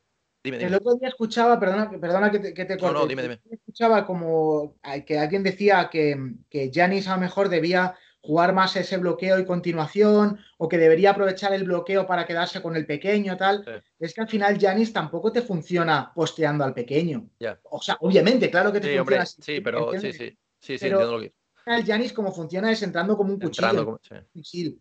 Y, y eso no se consigue con el bloqueo de continuación, eso no se consigue con el bloqueo y quedarte con el pequeño, porque al final la envergadura de Yanis es un peligro que el tío encare uno contra uno a un pequeño, si no es, o sea, Yanis en carrera es imparable. Sí, sí, Giannis- no. Cuando entra como un cohete hacia adentro es imparable, pero no es lo mismo eh, el buscar esas, esas situaciones de baloncesto más estático en las que, por supuesto, estamos hablando de uno de los mejores del mundo, no te voy a decir que este tío es un paquete, evidentemente que no, pero donde él saca mucho menos partido que de, que de sus grandes armas. Y yo creo que en ese sentido eh, la defensa de Brooklyn está funcionando súper bien por eso. Ya no es solo por cerrarse, sino es por poner el caramelito de decir, tira porque te floto, Sí. decir, métete para adentro, pero nos cerramos dos, de todas esas cosas. Y, y el aspecto, fíjate que al final todo es un círculo que se cierra y volvemos a lo mismo, pero el aspecto mental es muy complicado por muy profesional que seas. Cuando Sí. tú tienes un tío que, que te está con, con el que te están comparando, un tío Sí. que a lo mejor en la cancha no lo sé,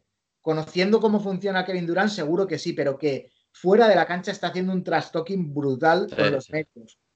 Eh, un tío que te está tocando tanto las pelotas, Sí. muy complicado luego el centrarte y decir, venga, voy a hacer lo mío y tal. No, porque al final eh, es el- factor, el factor mental, ¿no? De- de- del jugador y el factor mental del ser humano, de pues eso, del ansia, del querer estar a la altura, del devolverla, del tal. Entonces yo creo que va a ser muy, muy complicado. Tampoco creo que vaya a ser una barrida de 4-0. Eh, sí que es verdad que, que puede que sobre el papel sea la serie que tenga más posibilidades de ello, pero, pero es que estos Brooklyn Nets son muy difíciles de ganar y, y sobre todo son muy difíciles de ganar teniendo en cuenta lo que decías, que es que no está James Harden. Claro. O sea, que, que si aparte de esto sumas a James Harden, claro, es que, es que no están haciendo ajustes, Sí. pero, pero Ya, ¿qué es van a que, hacer? ya, ya, es que es muy complicado, sí, sí, sí. Sí, es que al final, y es que al final a mí me sorprendió mucho, porque claro, la gente también, yo creo que está un poco, eh, dice, bueno, pues Steve Nash, pues claro, teniendo este equipo cualquiera lo entrena, pero yo creo que está haciendo cosas muy bien. De hecho, por ejemplo, me gustó mucho el papel de Harden porque lo estaba utilizando eh, con la primera unidad como un poco más asistidor, un poco más generador de juego, ¿vale? Un poco para, claro, al final tienes a Irving y a Durán, no te van a faltar puntos, o a, o a Harris.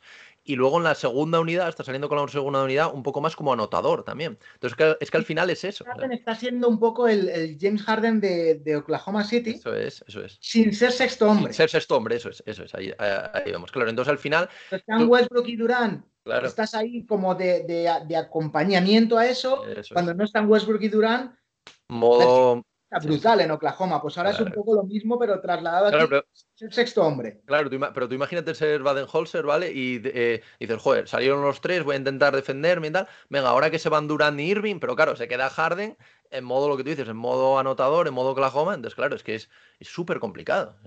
Y ojo, que este equipo no tiene a la Marcus Aldridge. Ah, no, eso es, ahí estamos. Imagínate si no hubiese pasado lo de la Marcus Aldridge. O sea, Sí, es, es, una locura. Yo me acuerdo cuando, cuando, bueno, cuando salió lo del fichaje de Harden, que bueno, yo de hecho dije, "Joder, eh, bueno, porque también dieron bastantes piezas, dieron tal, pero es que al final traer a James Harden y meterlo al lado de estos dos, y un poco también cómo lo ha acoplado Nash, que a mí me parece eh, excelente el, el uso esto, como te decía, de la segunda unidad.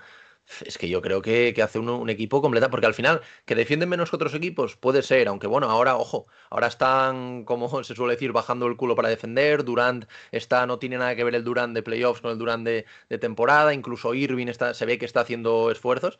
Y es que, claro, al final, aunque a ellos les encajen, que no está siendo así, pero les encajen 120 puntos, es que te van a meter 140. Entonces, es que es muy complicado. es un equipo hecho para buscar el éxito inmediato y, te puede salir bien, te puede salir mal y les está saliendo muy bien. o sea, no es un equipo para decir, venga, vamos a hacer este equipo y ganamos de aquí a tres años. No, no, hay que ganar ya porque es que lo- tenemos lo que tenemos. O sea, Sí, no, al final también, evidentemente, el factor suerte, y mira en el caso de los Lakers, que se lesiona a Anthony Davis. O sea, seguramente hubiera sido completamente diferente. Ahora, claro, imagínate, tienes lesionado a James Harden y ahora mañana, se te- o hoy por la noche, se te rompe Kevin Durant. Claro, ahí cambia toda la película por completo. Entonces, pero bueno, yo si las lesiones más o menos les respetan, yo es como tú, yo les veo mm, campeones del no o sea, yo creo que campeones, no creo que sea barrida tampoco, pero, pero bueno, veremos. Y nada, por acabar nos queda ya la última serie, ¿vale? Que sería una serie que también, bueno, está bastante ajustada, que es los Sixers contra los Hawks. ¿Vale? Los Hawks, eh, un equipo que, bueno, eh, está ahí tras una gran temporada, han quedado quintos en el oeste tras cambio de, entrenador. Eh, Trey Young, aunque en el último partido en, en Filadelfia no estuvo muy bien, pero el primer partido estuvo absolutamente espectacular, anotando, asistiendo. Un Clint Capela, que el primer partido también lo, lo hizo muy bien, aunque en el segundo se, se cargó de faltas y, y eso la verdad que, que lo pagaron caro por el, por el tema de Bid, Embiid, perdona, evidentemente. Pero bueno, yo veo una eliminatoria que en un principio debería llevarse eh, los Sixers, pero bueno, se van con un 1-1 ahora a Atlanta. Y ojo también el público de Atlanta, ojo Trey Young, pero creo que de, bueno, el primer partido eh, se fueron los Hawks eh, en el marcador muchísimo, luego al final casi lo, lo remontan, pero bueno, al final creo que estuvieron como 25 puntos abajo pero, pero creo que hizo unos, unos ajustes muy buenos. El, el tema de mm, eh, puso a, a Simmons, creo, a defender a, a Trey Young, pero se cargó de faltas, porque al final Trey Young es un jugador que te saca muchas faltas. Y luego, pues bueno, al final hicieron eh, bastantes ajustes, sobre to todo sobre Trey Young, también con, con Thibault, eh, ahí que lo, que lo hizo muy bien. Y no sé cómo lo ves tú, yo lo veo una serie que, que puede estar igualada. Eh, yo, evidentemente, doy, doy favoritos a, estos Sixers, pero bueno, no sé cómo lo ves tú después de los dos primeros partidos. Ha sido muy diferente, es verdad, el, primero del segundo partido. El segundo partido ya se vio a, al Filadelfia que, que, todos queremos ver, a Embiid con, con 40 puntos, que es una, una, absoluta barbaridad y cargando de faltas a capela. Y no sé dónde ves tú que puede, puede estar la clave de esta eliminatoria. Un poco coméntame qué, qué opinas. Sí, yo, yo, creo que es, es, evidente que es la, la, eliminatoria más, más igualada, como tú dices. Yo creo que la clave de esta eliminatoria es Trey Young. Eh, Atlanta va a vivir o va a morir con Trey Young y, y yo creo que, que es, es, lo que va a marcar las diferencias. Eh, sí que es cierto que como equipo, por decirlo de alguna forma, es un equipo más con más peso o más sólido eh, los Sixers, pero, pero a mí me, me, sorprendió muchísimo desde el primer momento la motivación de Trey Young en playoffs. Es decir, es un tío que de verdad estaba deseando jugar así unos playoffs, ¿sabes? Y, sí. y yo creo que, que, esa motivación es muy contagiosa, que esa actitud es un sí. arma de doble filo, ¿no? Porque sí. eres el típico listillo si sale mal, el típico chuleta si sale bien. Correcto. Pero yo creo que la mentalidad de, de, de, los Hawks es esa, es vivir y morir con, con el Trey Young playoff, en modo playoff, y, y, van a llegar hasta donde, hasta donde él quiera o pueda llegar, ¿no? Eh, sí. más, más hasta donde pueda o le dejen, que, porque por querer me imagino que quiere llegar sí. hasta el final, ¿no? Pero, pero yo creo que, que, la, clave, la clave es esa y que la, y la clave sobre todo también para los, para los Hawks es, es asentar las bases de algo que, que, yo no creo que vaya a ser flor de, de una temporada, sino que, que, está aquí, que tanto que se ha hablado desde el primer momento en el draft del traspaso, ¿no? De, de Doncic y Trey Young y tal, al final cada franquicia ha sabido rodear, buscar las piezas que complementasen a ese jugador y ni Trey Young es mejor que, Doncic, ni Doncic es mejor que Trey Young, son jugadores completamente distintos y, y, que han funcionado, que han encontrado la forma de hacerles funcionar a sus equipos. Yo creo que la clave, la clave es esa, la clave es ver hasta dónde va a llegar este, este muchacho y hasta dónde va a hacer llegar a, a este equipo. Sí, yo creo que al final, o sea, evidentemente la clave, la clave es esto, pero bueno, yo creo que han sabido, y ahora que comentabas lo de Doncic, han sabido rodearle bastante mejor en, en, los Hawks, con gente, se le ve con gente con hambre, un tirador de la, de como Bogdanovich, eh, eh, luego Werther también aportándose el banquillo, Capela para la zona interior, que yo creo que son cosas que, por ejemplo, en Dallas de momento no, no han sabido hacer para, para Doncic, y yo creo que sí, que evidentemente es un equipo eh, liderado por Trey Young, y si Trey Young tiene un partido como el del otro día de 35 puntos, es muy complicado ganar pero, pero bueno, al final yo creo que los Hawks eh, tienen un equipazo, lo han sabido hacer muy bien, el entrenador también es un entrenador que parece que está haciendo las cosas muy bien, porque bueno, con el, con el anterior parece que tenían problemas la, la plantilla, y es lo que tú dices, al final, pues bueno, este año lo normal sería que los eliminasen los, los Sixers, y eh, aún así, eliminando ahora, sería un auténtico éxito de, temporada, sin ningún tipo de duda. Pero yo creo que es eso, que es un proyecto no, no tiene que ver, por ejemplo, con el de los Nets, que es para ganar ya. Esto es un proyecto a, largo plazo, a medio, largo plazo. Eso es. Entonces, al final yo, yo lo veo muy atractivo. Y en el caso también de los Sixers, eh, yo evidentemente veo, veo un equipazo ahí, porque bueno, desde la llegada de Daryl Morey, pues ha, sabido han sabido rodear un poco a Embiid, que bueno, ahora parece que cada vez tiene más tiro exterior, pero sobre todo a, Ben Simmons, que, que tiro exterior no, no, vamos ni a hablar. Entonces ha traído a piezas como Curry, como a Green, que bueno, Green la verdad que no, no está, no está muy bien de momento, pero bueno, es un tirador con, mucha experiencia. Y yo creo que al final lo que pueden pecar un poco, o sobre todo en el primer partido pecaron, es un poco el banquillo, que había muchísima, había muchísima diferencia entre, entre el quinteto titular y el, y el segundo quinteto, que de hecho se criticó bastante a Doc Rivers en el primer partido porque puso al segundo quinteto el segundo quinteto entero, no mezcló, entonces ahí hubo como una diferencia, creo, de más 16 para Atlanta o, algo así. Líneas, de hockey. Eso es, sí, el equipo entero. E, eso es, eso es. Entonces yo creo que ahí, pues bueno, ahora ya de cara al segundo partido ajustó. Pero bueno, ya vimos el segundo partido, apareció Shake Milton, que el primer partido había jugado 38 segundos y el segundo eh, salió, creo, hizo los primeros puntos en el tercer cuarto, acabando el tercer cuarto, y acabó, creo, no sé si fue con 14 puntos, 5 de 6 en triples. O sea, al final rompió el partido, ¿sabes? Entonces, yo creo también que este banquillo veremos cómo funciona, porque quizás para esta eliminatoria no sea tan necesario por un Embiid, por tal, pero de cara a una hipotética eh, final de conferencia, tanto con Nets como con Bucks, con el que pase de ese equipo, yo creo que es muy necesario el, tema banquillo, sobre todo para la segunda unidad, si ya está James Harden es muy, muy complicado. Entonces, no sé cómo ves tú a estos Sixers ya para, para acabar un poco, para saber qué, qué, opinas de ellos, del trabajo de Daryl Morey, lo que ha hecho. Hombre, yo creo que al final los, Sixers son un equipo que lleva, no sabría decirte exactamente, pero varias temporadas, que lleva varias temporadas eh, forjándose, que ahora más que nunca en vida ha explotado como de verdad se esperaba que explotase. Yo creo que la clave de, estos, de estos Sixers es entender bien los roles, ¿no? Hace un momento tú lo decías, del tiro exterior de Ben Simmons no vamos a hablar. Perfecto, pues que no tire, pues que que entienda bien qué es lo que tiene que hacer, que entienda bien su rol, que entienda bien cómo debe complementarse con, el, bueno, pues el núcleo de ese equipo, con lo que es verdaderamente el líder de ese equipo, que es Joel Embiid. Y ahí es donde va a estar lo, que digas si al final estos Sixers llegan más o menos, o menos lejos. El tema, el tema de los Sixers es que, mi opinión, se, les ha puesto demasiado hype muy pronto, porque sí que es verdad, el, el trust de Process y todo esto, y el equipo joven que va a funcionar. Y, claro, a lo mejor ese equipo no estaba preparado para, asimilar ese tipo de presión desde tan pronto. Yo creo que con el tiempo han ido aceptando ese, esa etiqueta que se, les ha, que se les ha ido poniendo y ahora es cuando de verdad están funcionando. Si los Sixers no funcionan este año, tampoco pasa nada.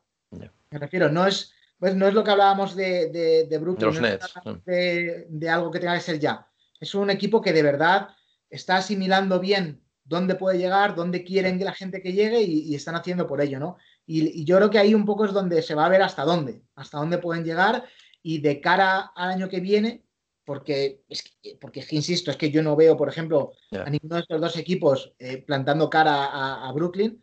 Para el año que viene, ¿qué hay que añadir? ¿Qué sobra? ¿Qué falta? Y así, ¿no? Entonces es como tampoco volvernos locos ahora y decir, es que ya otro año que calma, relax, ¿no? Otro año que vamos a ir a seguir creciendo. Sí, porque al final es lo que es lo que comentamos, al final tiene un quinteto eh, muy muy bueno, eh, que aparte de eso tiene juego interior, tiene muchísimo tiro exterior, también tiene a Tobias Harris, que, no, no, comenté antes de él, pero bueno, está haciendo una, una temporada espectacular. es fundamental, eso es. Quizás no, no, se hable tanto de él y al final es fundamental, porque al final tú tienes un jugador como Simmons que te aporta muchísimo, sobre todo en defensa, y también, bueno, últimamente pues eh, algún partido ya te está aportando más puntos, pero es lo que tú dices, al no tener tiro exterior, no es un jugador que se le pida eso, se le pide también un poco de circulación de balón, pero sobre todo a nivel defensivo, tanto él como Zaibul eh, saliendo en, en la segunda unidad, eh, son un equipo que cierra muy bien los espacios atrás, eh, presiona muy bien a los, a los jugadores, no, no, les deja jugar con, con fluidez. Y yo creo que, que, esto es un poco el rol de Ben Simmons, lo que hace tan buen jugador a Ben Simmons. Y al final es lo que dices tú. Yo al final perder en una final de conferencia contra, contra los Nets, pues no es un fracaso. Quizás lo sería, quizás, perder ahora contra Hawks, evidentemente. Pero, pero hacerlo contra los Nets es que yo creo que todo el mundo se lo puede esperar. O sea, todo que no sea una victoria. dónde tienes que dar, hasta dónde Eso puedes es. dar en cada peldaño y ya Eso está. es, eso es. Vale, pues bueno, yo creo que una vez eh, finalizado este repaso, vamos a acabar eh, con, con tres breves cosas que me gustaría comentar contigo, que son los, los tres títulos que, que ha dado la NBA, como el MVP, el entrenador del año, y también recientemente ayer el, el defensor del año. Eh, comentar nada, lo- los candidatos, ¿qué te parece a ti para, para acabar, ¿vale? Para saber un poco tu opinión y bueno, lo que quieras también al final comentar sin, sin ningún tipo de problema. Entonces, bueno, vamos a empezar por el MVP, ¿vale? Que bueno, tenemos a Nikola Jokic. Yo no sé qué opinarás tú, para mí yo creo que completamente merecido. Eh, creo que es uno de los eh, pocos jugadores, creo que eran 11 o 12 jugadores que jugó los 72 partidos de temporada regular, eh, unos promedios de 26 puntos, creo que lo tengo por aquí, 10,8 rebotes y 8,3 asistencias. En cuanto a PER, es el primero de, de toda la liga. O sea, al final yo creo que, que ha hecho un año espectacular, fantástico, que se merecía este, este premio. Sí que es verdad que Embiid también lo ha hecho muy bien. Eh, también Embiid a nivel defensivo, pues evidentemente te da mucho más que, que lo que te da Jokic. Pero yo creo que Embiid se perdió, creo que fueron como 18 partidos. Entonces, yo creo que eso fue clave. Si quizás no se hubiese perdido partidos, ahí sí que te puedo comprar que a lo mejor se pudiese hablar de, de Embiid, también por el tema de los dos lados de la cancha, defensivo, ofensivo. Pero vamos, yo creo que he visto lo visto, eh, premio más que merecido. Y al final, joder, un tío que lo seleccionaron en el 41, en el puesto 41, que hasta ahora el más bajo creo que había sido eh, Giannis Antetokounmpo y Steve Nash, que me parece que compartían la, la decimoquinta posición del draft, si no recuerdo mal. Y no sé qué opinas tú de, de- de su temporada, pero vamos, a mí me ha- parecido fantástico y lo que está haciendo con los Nuggets es, es increíble. Y, y- y que mola mucho, además, eh, justo lo que, lo que hablábamos antes de Utah y, y de Phoenix, Eh, que, que de repente gane el MVP un tío así, ¿no? eso es. Eh, ya no solo es que, que lo gane, es que eh, es un MVP en el que en la carrera por el MVP no se han barajado Eso es. los de siempre, no se ha Sí. barajado LeBron, Kyrie Irving, Kevin Porque Durant. sí, sí- sí que es verdad que cuando empezó la temporada, como Kevin Durant empezó tan bien, me acuerdo, joder, Kevin Durant nivel MVP, pero claro, luego se lesionó, estuvo mucho tiempo fuera, entonces al final es lo que tú dices. Lo, lo de Jokic también es un poco que, joder, ojalá me hubiese pillado a mí cuando yo era más pequeño y jugaba al básquet, porque, porque era como el ejemplo de que cualquier niño gordo con tetas, como era yo también, puede, puede ser el MVP de la NBA, ¿no? Pero no, yo creo que es, que es muy merecido y que tampoco hay mucha más, mucha más vuelta que darle. El- la, la rivalidad, no, no la rivalidad, sino la competencia que podía haber aportado Joel Embiid, yo creo que se, se va por tierra en el momento que, pues, que ves eso, que se ha perdido los partidos, que él ha jugado 72 y, y yo creo que eso desestabiliza la balanza y ya, y ya está, no hay mucha más historia. Sin duda. Y bueno, ahora nos metemos en uno que quizá aquí sí que traiga más polémica, que es el, el entrenador del año, que para mí, aunque sea merecido, porque yo creo que lo que ha hecho Thibodeau con estos Knicks, pues no sé, está fuera de, todo lo que cualquier tipo como tú o como yo de la NBA esperásemos de, estos Knicks, de meter los cuartos en el, en el este, volver a convertirlo en una franquicia ganadora. Eh, pero creo que también eh, el caso de Monty Williams, eh, porque la gente sí que es verdad que he leído mucho que, bueno, pero es porque han fichado a Chris Paul, porque, ojo, eh, estos, estos Phoenix Suns hicieron un 8-0 el año pasado con Ricky Rubio de base en la, en la burbuja. O sea, este equipo ya está montado. Evidentemente, el salto de calidad que te da Chris Paul es un salto de calidad importante. No solo Chris Paul, también el caso de, de Crowder, también, que, es muy importante en este equipo. Pero yo creo que, que, esto le ha pesado un poco a Monty Williams. Yo, sinceramente, había apostado por él y, pensaba que iba a ser él. Pero bueno, yo tampoco lo veo injusto. O sea, yo creo que Thibodeau se lo merece, Monty Williams se lo merece. Y ahí va dentro de un poco, un poco también el gusto de, de cada uno. No sé qué, qué, opinas tú, quién era tu favorito. A ver, a mí, a mí no, me, no me gusta Thibodeau como entrenador, pero no, no, no, digo que sea mal entrenador ni sí, que haga las cosas mal, simplemente no es el tipo de entrenador que a mí, que a mí me agrada, pero, pero sí, o sea, decir que no se lo merece sería, sería completamente injusto o sería completamente sí. cegado ¿no? con la realidad. Yo soy muy de Monty Williams. Sí, y me parece que lo que ha hecho Monty Williams es brutal, sobre todo por lo que tú dices, porque al fin y al cabo han cambiado una pieza que no, ha, que no era una pieza que es que antes les faltase. No, no, ni mucho menos. Es de que vienen de tener un base menos anotador, pero cortado por un patrón similar. No, no sí. te digo el mismo patrón, pero similar. Sí, generador, sí. Entonces, en, en, ese sentido, yo creo que lo de Monty Williams es también como una, una proyección de, de, lo que ya lleva, de lo que ya llevaba hecho. El, sí. el decir que el éxito de Monty Williams recae por, el, por la llegada de Chris Paul, yo creo que es injusto porque tampoco eh, entiéndeme la expresión, porque tampoco Chris Paul es LeBron James, ni es, Ni es Michael Jordan, ni. Entonces, en ese sentido, que dentro de lo que es una mega estrella de la NBA, que es uno de los mejores bases de la historia de la, de la NBA, no, no ha sido tan desestabilizador ni ha hecho cambiar un sistema que ya, estaba, que ya estaba formado y estructurado al revés. Yo creo que lo bueno que ha tenido Chris Paul ha sido adaptarse a ese sistema que le, que le, venía como anillo al dedo, desde luego, que no ha tenido que cambiar su estilo ni nada, pero que le ha, que ha cuadrado todo perfecto. Pero sí, si me hubieses dicho que, que Monty Williams era el, el entrenador del año, me hubiese valido perfectamente. Seguro, seguro, sí. Yo, yo de hecho apostaba por él, pero bueno, es lo que tú dices. Es un premio que yo creo que no puede estar enfadado por, ninguno de los dos, porque al final Tibodó se lo merece, Monty Williams se lo merece. Quizás lo más, lo más correcto hubiera sido un premio para cada uno, pero, pero bueno. Como no tiene el equipo que tiene Monty Williams, que es que esa es la parte que... Es que la... Claro, ahí, está. Que mira el equipo que tiene Tibodó, ¿sabes? Sí, sí, sí, sí, Sí, sí, aparte tú estás premiando la temporada regular, porque también he leído que le criticaba mucho porque al final, no, pero en playoffs las estrellas llegarán muy cansadas, tal. Vale, pero es que estoy premiando la temporada regular, es como lo de Yanis el año pasado. El MVP, o sea, quiero decir, no puedes discutir que Yanis fue el MVP del año pasado, que sí, que luego cuando le dieron el MVP ya estaba eliminado, correcto, pero como si hace cero puntos, cero rebotes, cero asistencias, estoy, eh, estoy, premiando, estoy premiando eso. Entonces al final yo creo que yo creo que es un premio muy justo.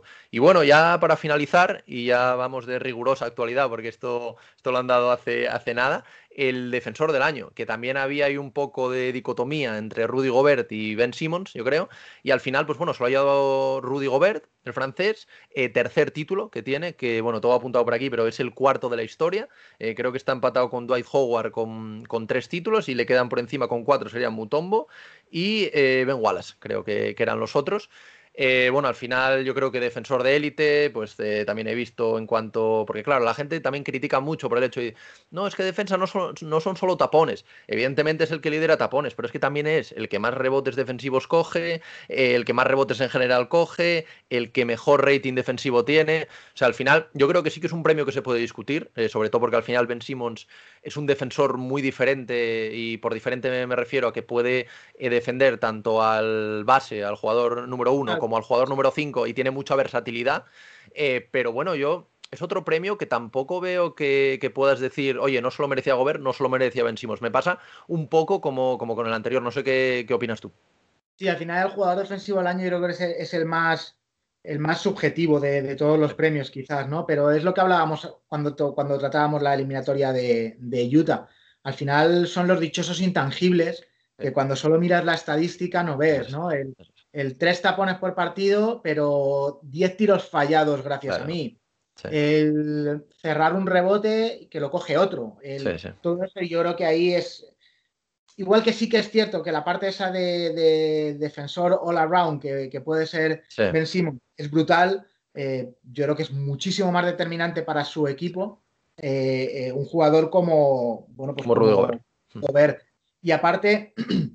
el hecho de que en defensa Ben Simmons cuenta con una ayuda enorme de Joel Embiid. Joel Embiid, eso es. En ese sentido, quizás a nivel puramente defensivo, esté más solo, por decirlo de alguna forma.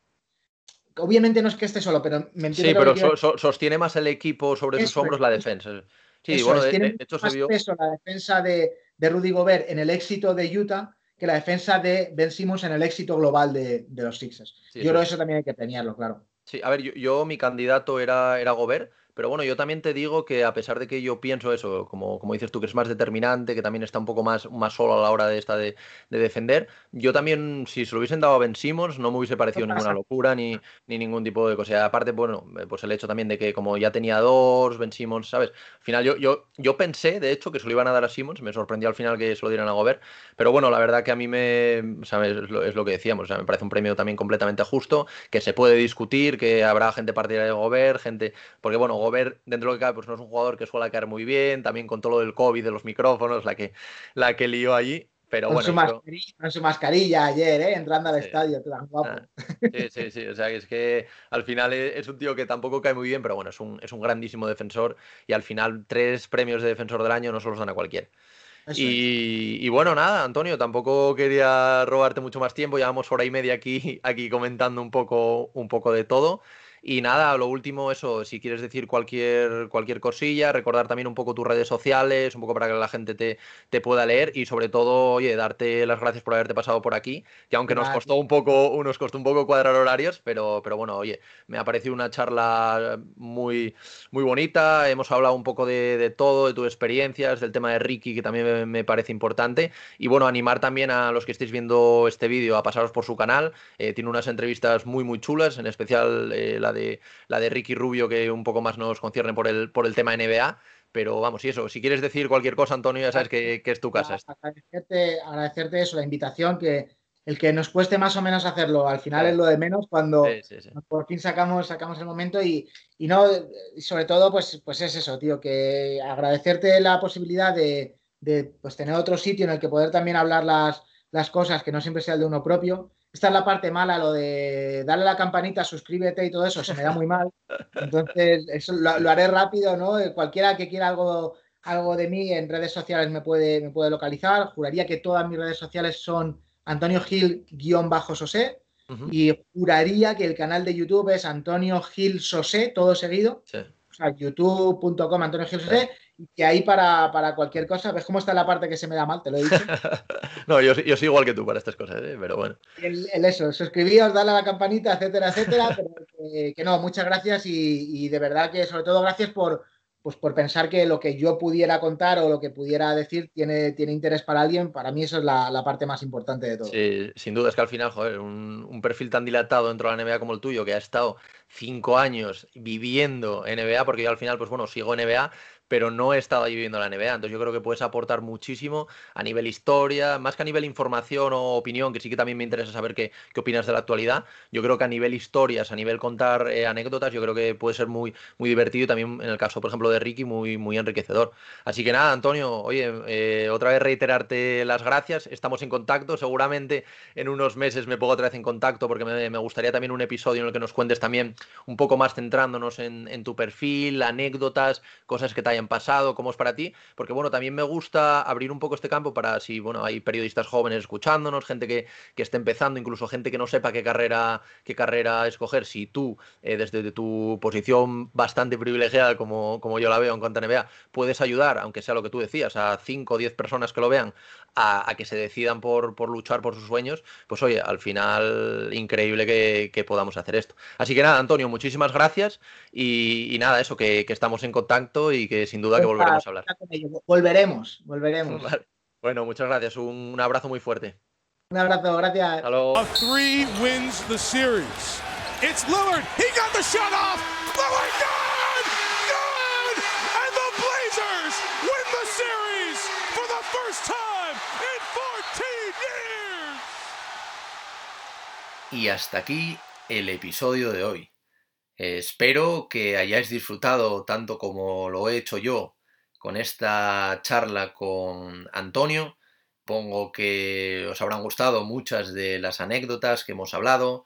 También me ha parecido muy interesante el tema de la salud mental con el ejemplo de Ricky Rubio y bueno, un paso también por toda su trayectoria en la que ha tenido múltiples anécdotas y que como bueno, habréis escuchado seguramente en unos meses vuelvo a contactar con él para que nos cuente alguna de estas anécdotas tan increíbles que nos ha empezado a introducir hoy. Espero que también os haya gustado y os siga gustando este nuevo formato de charlas NBA.